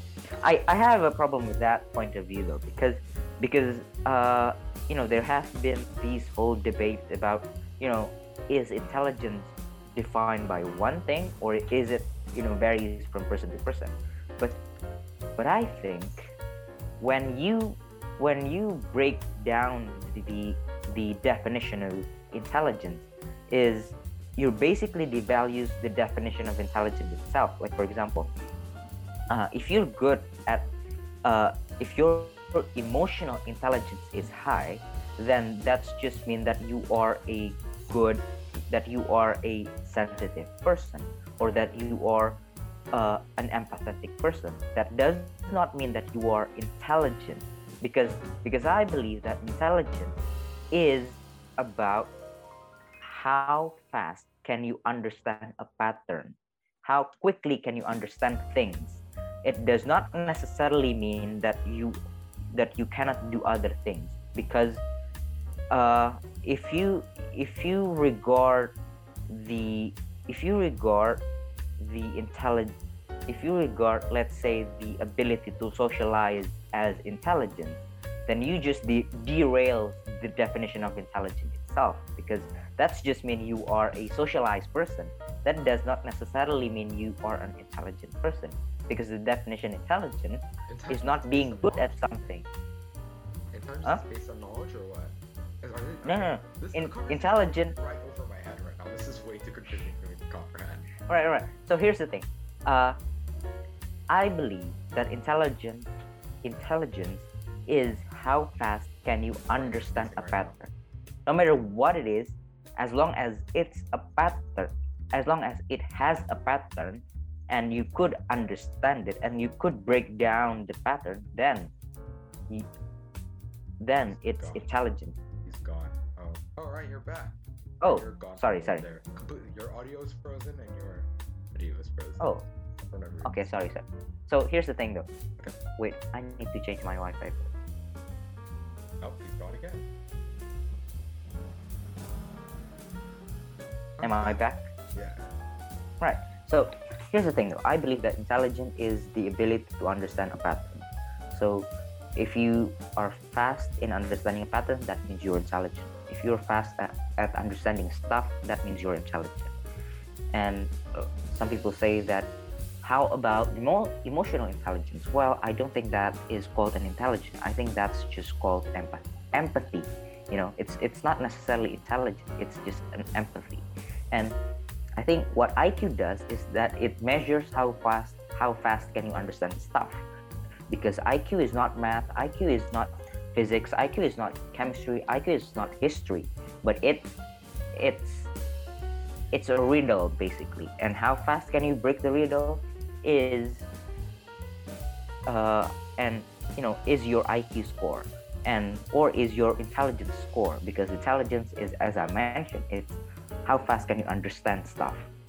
Right so uh, so far iq has been used throughout uh, you know basically most of the psychoanalysis in in most psychoanalysis.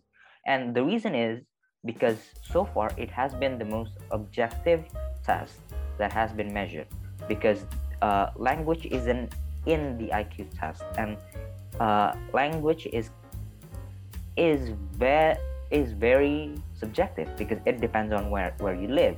It depends on how your community interpret a language.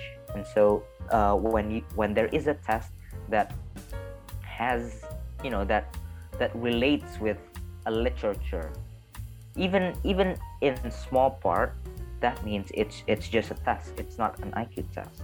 And so uh back to back to my my points which is there is a research of iq in university and basically telling uh, basically trying to find out which major has the most iq or which uh, students or in what stu- in what major does the student have the most iq and the research shown that the student in physics is has the highest iq compares to the other compares to the other major. Simply because in order to understand physics as as i as you mentioned you need to be smart very in the smart. first place right? And even there is a, an iq requirement to just understand newton uh, basic law. Or is it? Yeah newton's law basically. And uh, i think the score is about 90 something. And uh, the average the average person in indonesia has the iq of 89 eh, 86 sorry 86 and so there is about like 10 IQ points that needs to be uh, you know that needs to be fulfilled in order to just understand physics or even the basic of physics. And so you know I, I do agree with you that uh, that physics that in order to understand physics you have to be smart in the first place however just because you're smart does not mean you you you will be good at it because in physics basically if you're smart you are the you are the most uh, average people in the class that's just the rule unless you're a genius then you you will be regarded as smart but I'm not. What I'm saying is not that. I, so, so here's the thing. The relation is that smart people tend to have high IQs, but having a high IQ doesn't mean you're smart. That's basically what I'm trying to say. so what's what's your definition of smart Well, okay, that that's another can of worms that I don't think we have enough time to open. Unless we do, but no, no, no because because here's the thing though because if if we could we could we could twist you know we could twist a language and then just done with this whole thing and just we we might have a totally different opinion Yeah. like i i do believe that your hmm? I think okay. well as I'm not sure. This is like super duper subjective, right? So no matter what, your definition of smart or intelligent will be different. Intelligent to me it doesn't mean understanding; it just means your knowledge, right? Depending on your, even if you're slow to understand, if you have more knowledge than someone, you're more intelligent, right? Being smart, I think, I think is synonym as intelligent. I think. wait wait because here here's the thing though uh like if if you have two people one one is a genius and another one is let's say a bookworm Yeah.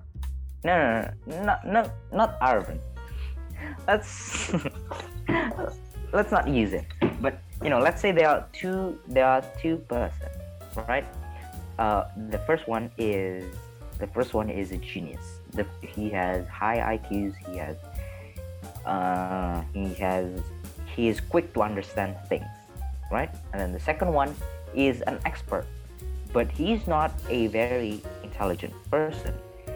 But he he has been doing that you know he has been in the specific area for a long time.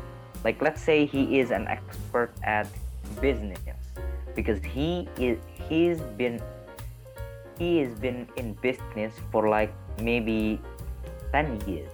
And then there is this genius who who haven't read even a book in his life. And so if the gen if this genius came to the uh, the expert area then in the matter of i don't know maybe five years the genius could easily surpasses the the expertise of the expert itself and the question is why and the reason is because the geniuses the genius is quick to understand things and so where I when it's more about comprehension, not intelligence, right? I feel like those are different things. I think well comprehension either is way, part of the at the intelligence right Expert is still more intelligent. He's smarter at this subject. Yeah, at the beginning. Genius, right? But then it doesn't mean more intelligent makes you quicker. It's just that being more, if you can comprehend things better, quicker, being a genius, right? I think like the common definition I think we're gonna we're sticking with here is that a genius is someone who is quick to comprehend, right? So it's not about being intelligent. Yeah, it's about being able to exactly, and the yeah, well the ability to comprehend is basically intelligence you know, the ability to understand. right?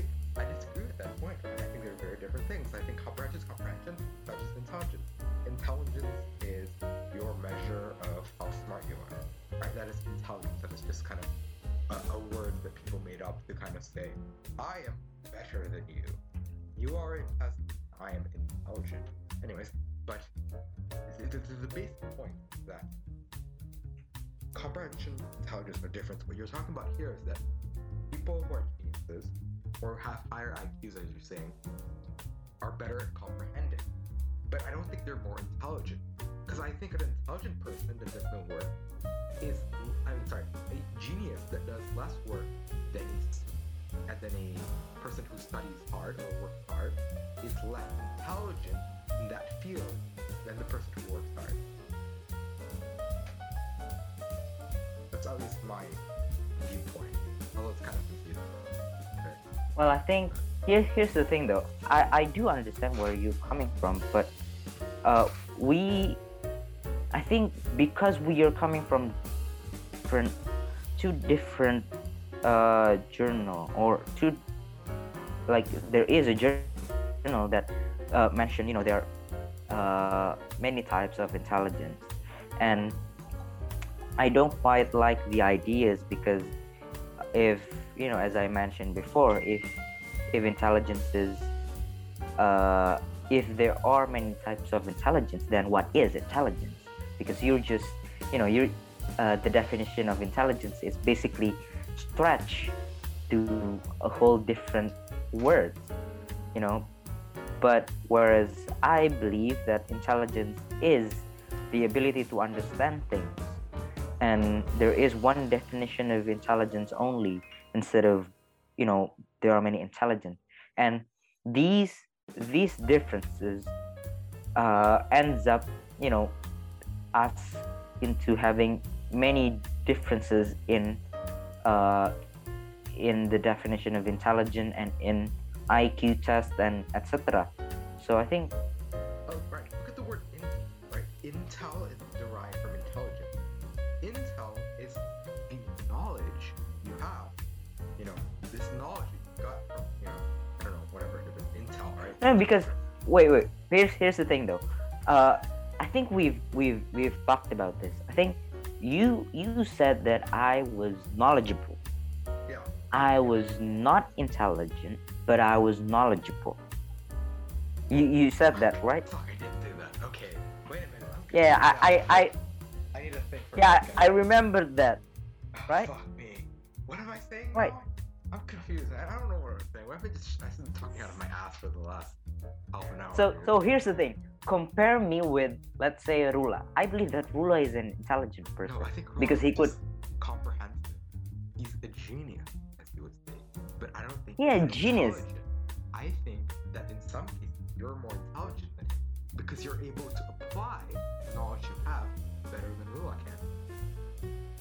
Well, I don't think Rula cannot apply it. I just think he's too lazy to do it.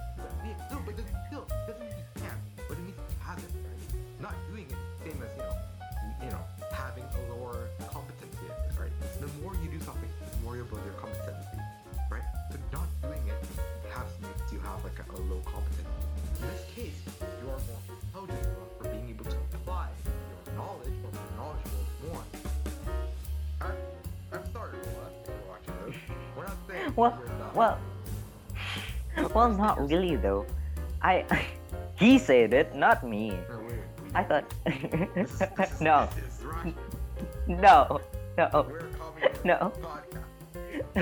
because here's the thing though this is what what what i believe is so imagine me with rula so if i was given a problem then i may have i may have more reference because i have well not exactly knowledge but i have i have more i may have more reference because i uh because i read books because i i don't know doing this nerd stuff you know and whereas Rula, he he might not have as much reference, but he could understand the problem faster than I could understand the problem. So at the end of the day, you might be able to compete with someone who is intelligent by having more reference than them. But then, if that intelligent person has the same reference as you, then the the inte- the intelligent person will will win. Like in IQ, let's say in IQ. So uh, in IQ, IQ accounts for 25% probability of success in someone's life. So the more IQ someone has, the more you know uh, it accounts for 25% of someone's success in terms of you know money and position power and those stuff basically in workplace right so It is Uh, basically, right? value tree. Yeah. Yeah. So someone who is intelligent will be quick to gone up into the hierarchy of jobs. Like you are very quick to be, let's say, a managerial position, and you move up to a leadership position because you get to quickly understand things. You get to, you know, you get to understand things uh, before other people understand that thing, and so you will be quick to move up the hierarchy of jobs. But then that does not mean you could stay in that job because in order to stay you have to also have the ability to you know em- to be empathetic. You have to have the ability to lead and etc but but to just go on up the hierarchy all you need is intelligence. Because if you're intelligent people are going to give you the power. People are going to give you the the trust because he thinks that you might be able to solve the problem. Does not mean does not necessarily mean you can actually solve the problem because it will be determined by how how how can you work with other people. So that's that's that's intelligent. Well, compare that to someone like myself. I read books a lot. I i watch let's say i watch lots of lectures. I watch lots of uh, let's say university lectures and I have these reference. I was having these reference, and so when I when I when I have a problem, what I did is I widen up my perspective and I try to look at this problem with many perspectives. However, that does not guarantee that I could understand it faster than someone like Rula. And so when I got into jobs, I may have a richer perspective but does not mean that I could understand the problem quicker than someone who has more intelligence than myself. And so that's that's what I think about intelligence. It's about how quick can you understand a problem. And so this, this is also the reason why I read books. I try to be as I try to add up my reference because I think I was not that intelligent. You try to like compensate by being knowledgeable, right? Exactly. Although you might not be able to compete with someone with the same reference as you who is more intelligent you might be able to compete with someone who is maybe more intelligent but having less reference. Yeah yeah okay. So yeah that's that's what i think about intelligent the ability to understand things more quickly. And uh and so uh, i think this applies to physics where you know there are many theories there are tons of theories there are tons of there are tons of problems there are tons of uh, complexity that if you if you just cannot understand one subject or one problem quick enough you will be left behind by the field itself. Like the field is expanding on a in a rapid growth. And so if you just cannot understand the basic law of newton how can you understand the the quantum relativity of einstein so that's how IQ relates to physics. And so this is why I do agree with you that the people who are, you need to be intelligent in the first place in order to just understand the physics. Like you, you, you will not be smart and then be an expert at physics. You will be smart and then you only understand the physics because in order to be an expert of course you have to be compete with another intelligent person yeah, who understand yeah. physics who ha- who may have more knowledge than you yeah. or more reference than you so that's where i'm coming from well uh, i'm not saying that you that uh, you know the the journal that you are basing off where you know there are many types of intelligence is wrong because in some sense in some senses you could say that there are many many types of intelligence because let's say understanding people is also understanding the pattern of a person. However i think in terms of people uh, i think you have to also involve feelings. You know you have to also involve this emotion where empathy. it does not yeah empathy it does not really relate recording stop where where was I? So yeah, so uh, when when you when you want to understand people, there there might be some elements of patterns, but but there are also some elements of empathy and these emotions. And I'm pretty sure you know some people that are intelligent and are not very empathetic, and you know maybe even a psychopath. You know, some a psychopath. Yeah, who? Sherlock Holmes. Oh, I don't watch Sherlock Holmes, right? I don't like. I don't. I didn't. I didn't like the, the adaptation. The what is it? What's his name? or or maybe or maybe someone as simple as Tony Stark. Is he a you know, psychopath? Well, not not not a psychopath, but he is a you know he does not he he is not an an empathetic person. Yeah, He is not. story arc was that he was he's like trying to be art. Get it? Arc as in yeah. Um, arc as in the arc reactor. I said when his story arc. Okay, you get the joke. One of his Yeah, yeah. about him being like too empathetic and like like no, literally Civil War is about him like not really caring about what like caring too much about you know the people who are victims and then like he ended up fighting because like okay fine. They don't all like I'll be part of the government now because I feel bad for people. Like isn't he like one of the most empathetic characters in all of Marvel? Just because of that scene Well, it depends on who you compare him to. Like if you compare him to let's say Captain America, then Captain America he is it- he didn't care about the dead people what are you talking about? Wait, Civil War. Are you sure? yeah Captain America's like you know what? It's fine. We're heroes. We have to do this. Like oh it's fine they're, they're victims too bad so sad I lost Right, right. So let's let's get back to Sherlock Holmes. Yeah, Back to Sherlock Holmes. Yeah. I'm pretty sure most people know who Sherlock Holmes is. So Sherlock Holmes, Detective Conan. You know who. yeah, yeah. So there are the they they are the people who who are quick to understand things, but just have problem with people, and I think that's that's that's my that's my objection where to you're coming from. Although types of intelligence. The original Sherlock Holmes from the old movies, the BBC adaptations, was an incredibly kind person in his in his uh, what is it? In his adaptation, but you know, the new one is different. But anyways, that's not the point. I actually under, I completely understand what you're saying.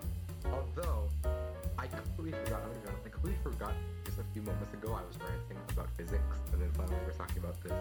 And most of this is like I'm I'm so confused right now. Honestly, I definitely don't agree with your point, but I definitely see where you're coming from. I understand where you're coming from, but I I did I disagree still. Uh, it's fine. I think we have different opinions, but at least Yeah. I can accept that you have different opinions from me. Although the fact that you said I was wrong earlier, I'm um, explain to me, right? Why am I wrong? I'm just kidding. No, I, you already explained it just now. Wait, mate, I think five more minutes we will have a biology class. I think we should Okay, end end it right here. Okay, ready, ready. Okay, I'll do close. Okay, okay. We're gonna end it right here because we have to get to class because uh, we're students, whatever. Uh, if you enjoyed the confusing episode full of tangents and random tidbits of different things, including this very bad um, conversation from two very unknowledgeable people with the subject unintelligent in the end, uh, do things. Follow the, Spotify. Listen to the guest episodes, please. They're way better than this, except for the I don't know, whatever. Uh, please catch us next week. Uh, same time, same day, every time. Thank you for watching. Anyone there in the big wide world? I've been Mikael, this is my, and this has been Rayyan, the host for today. I don't know what I'm doing for closing, and we'll see you another time. Bye bye.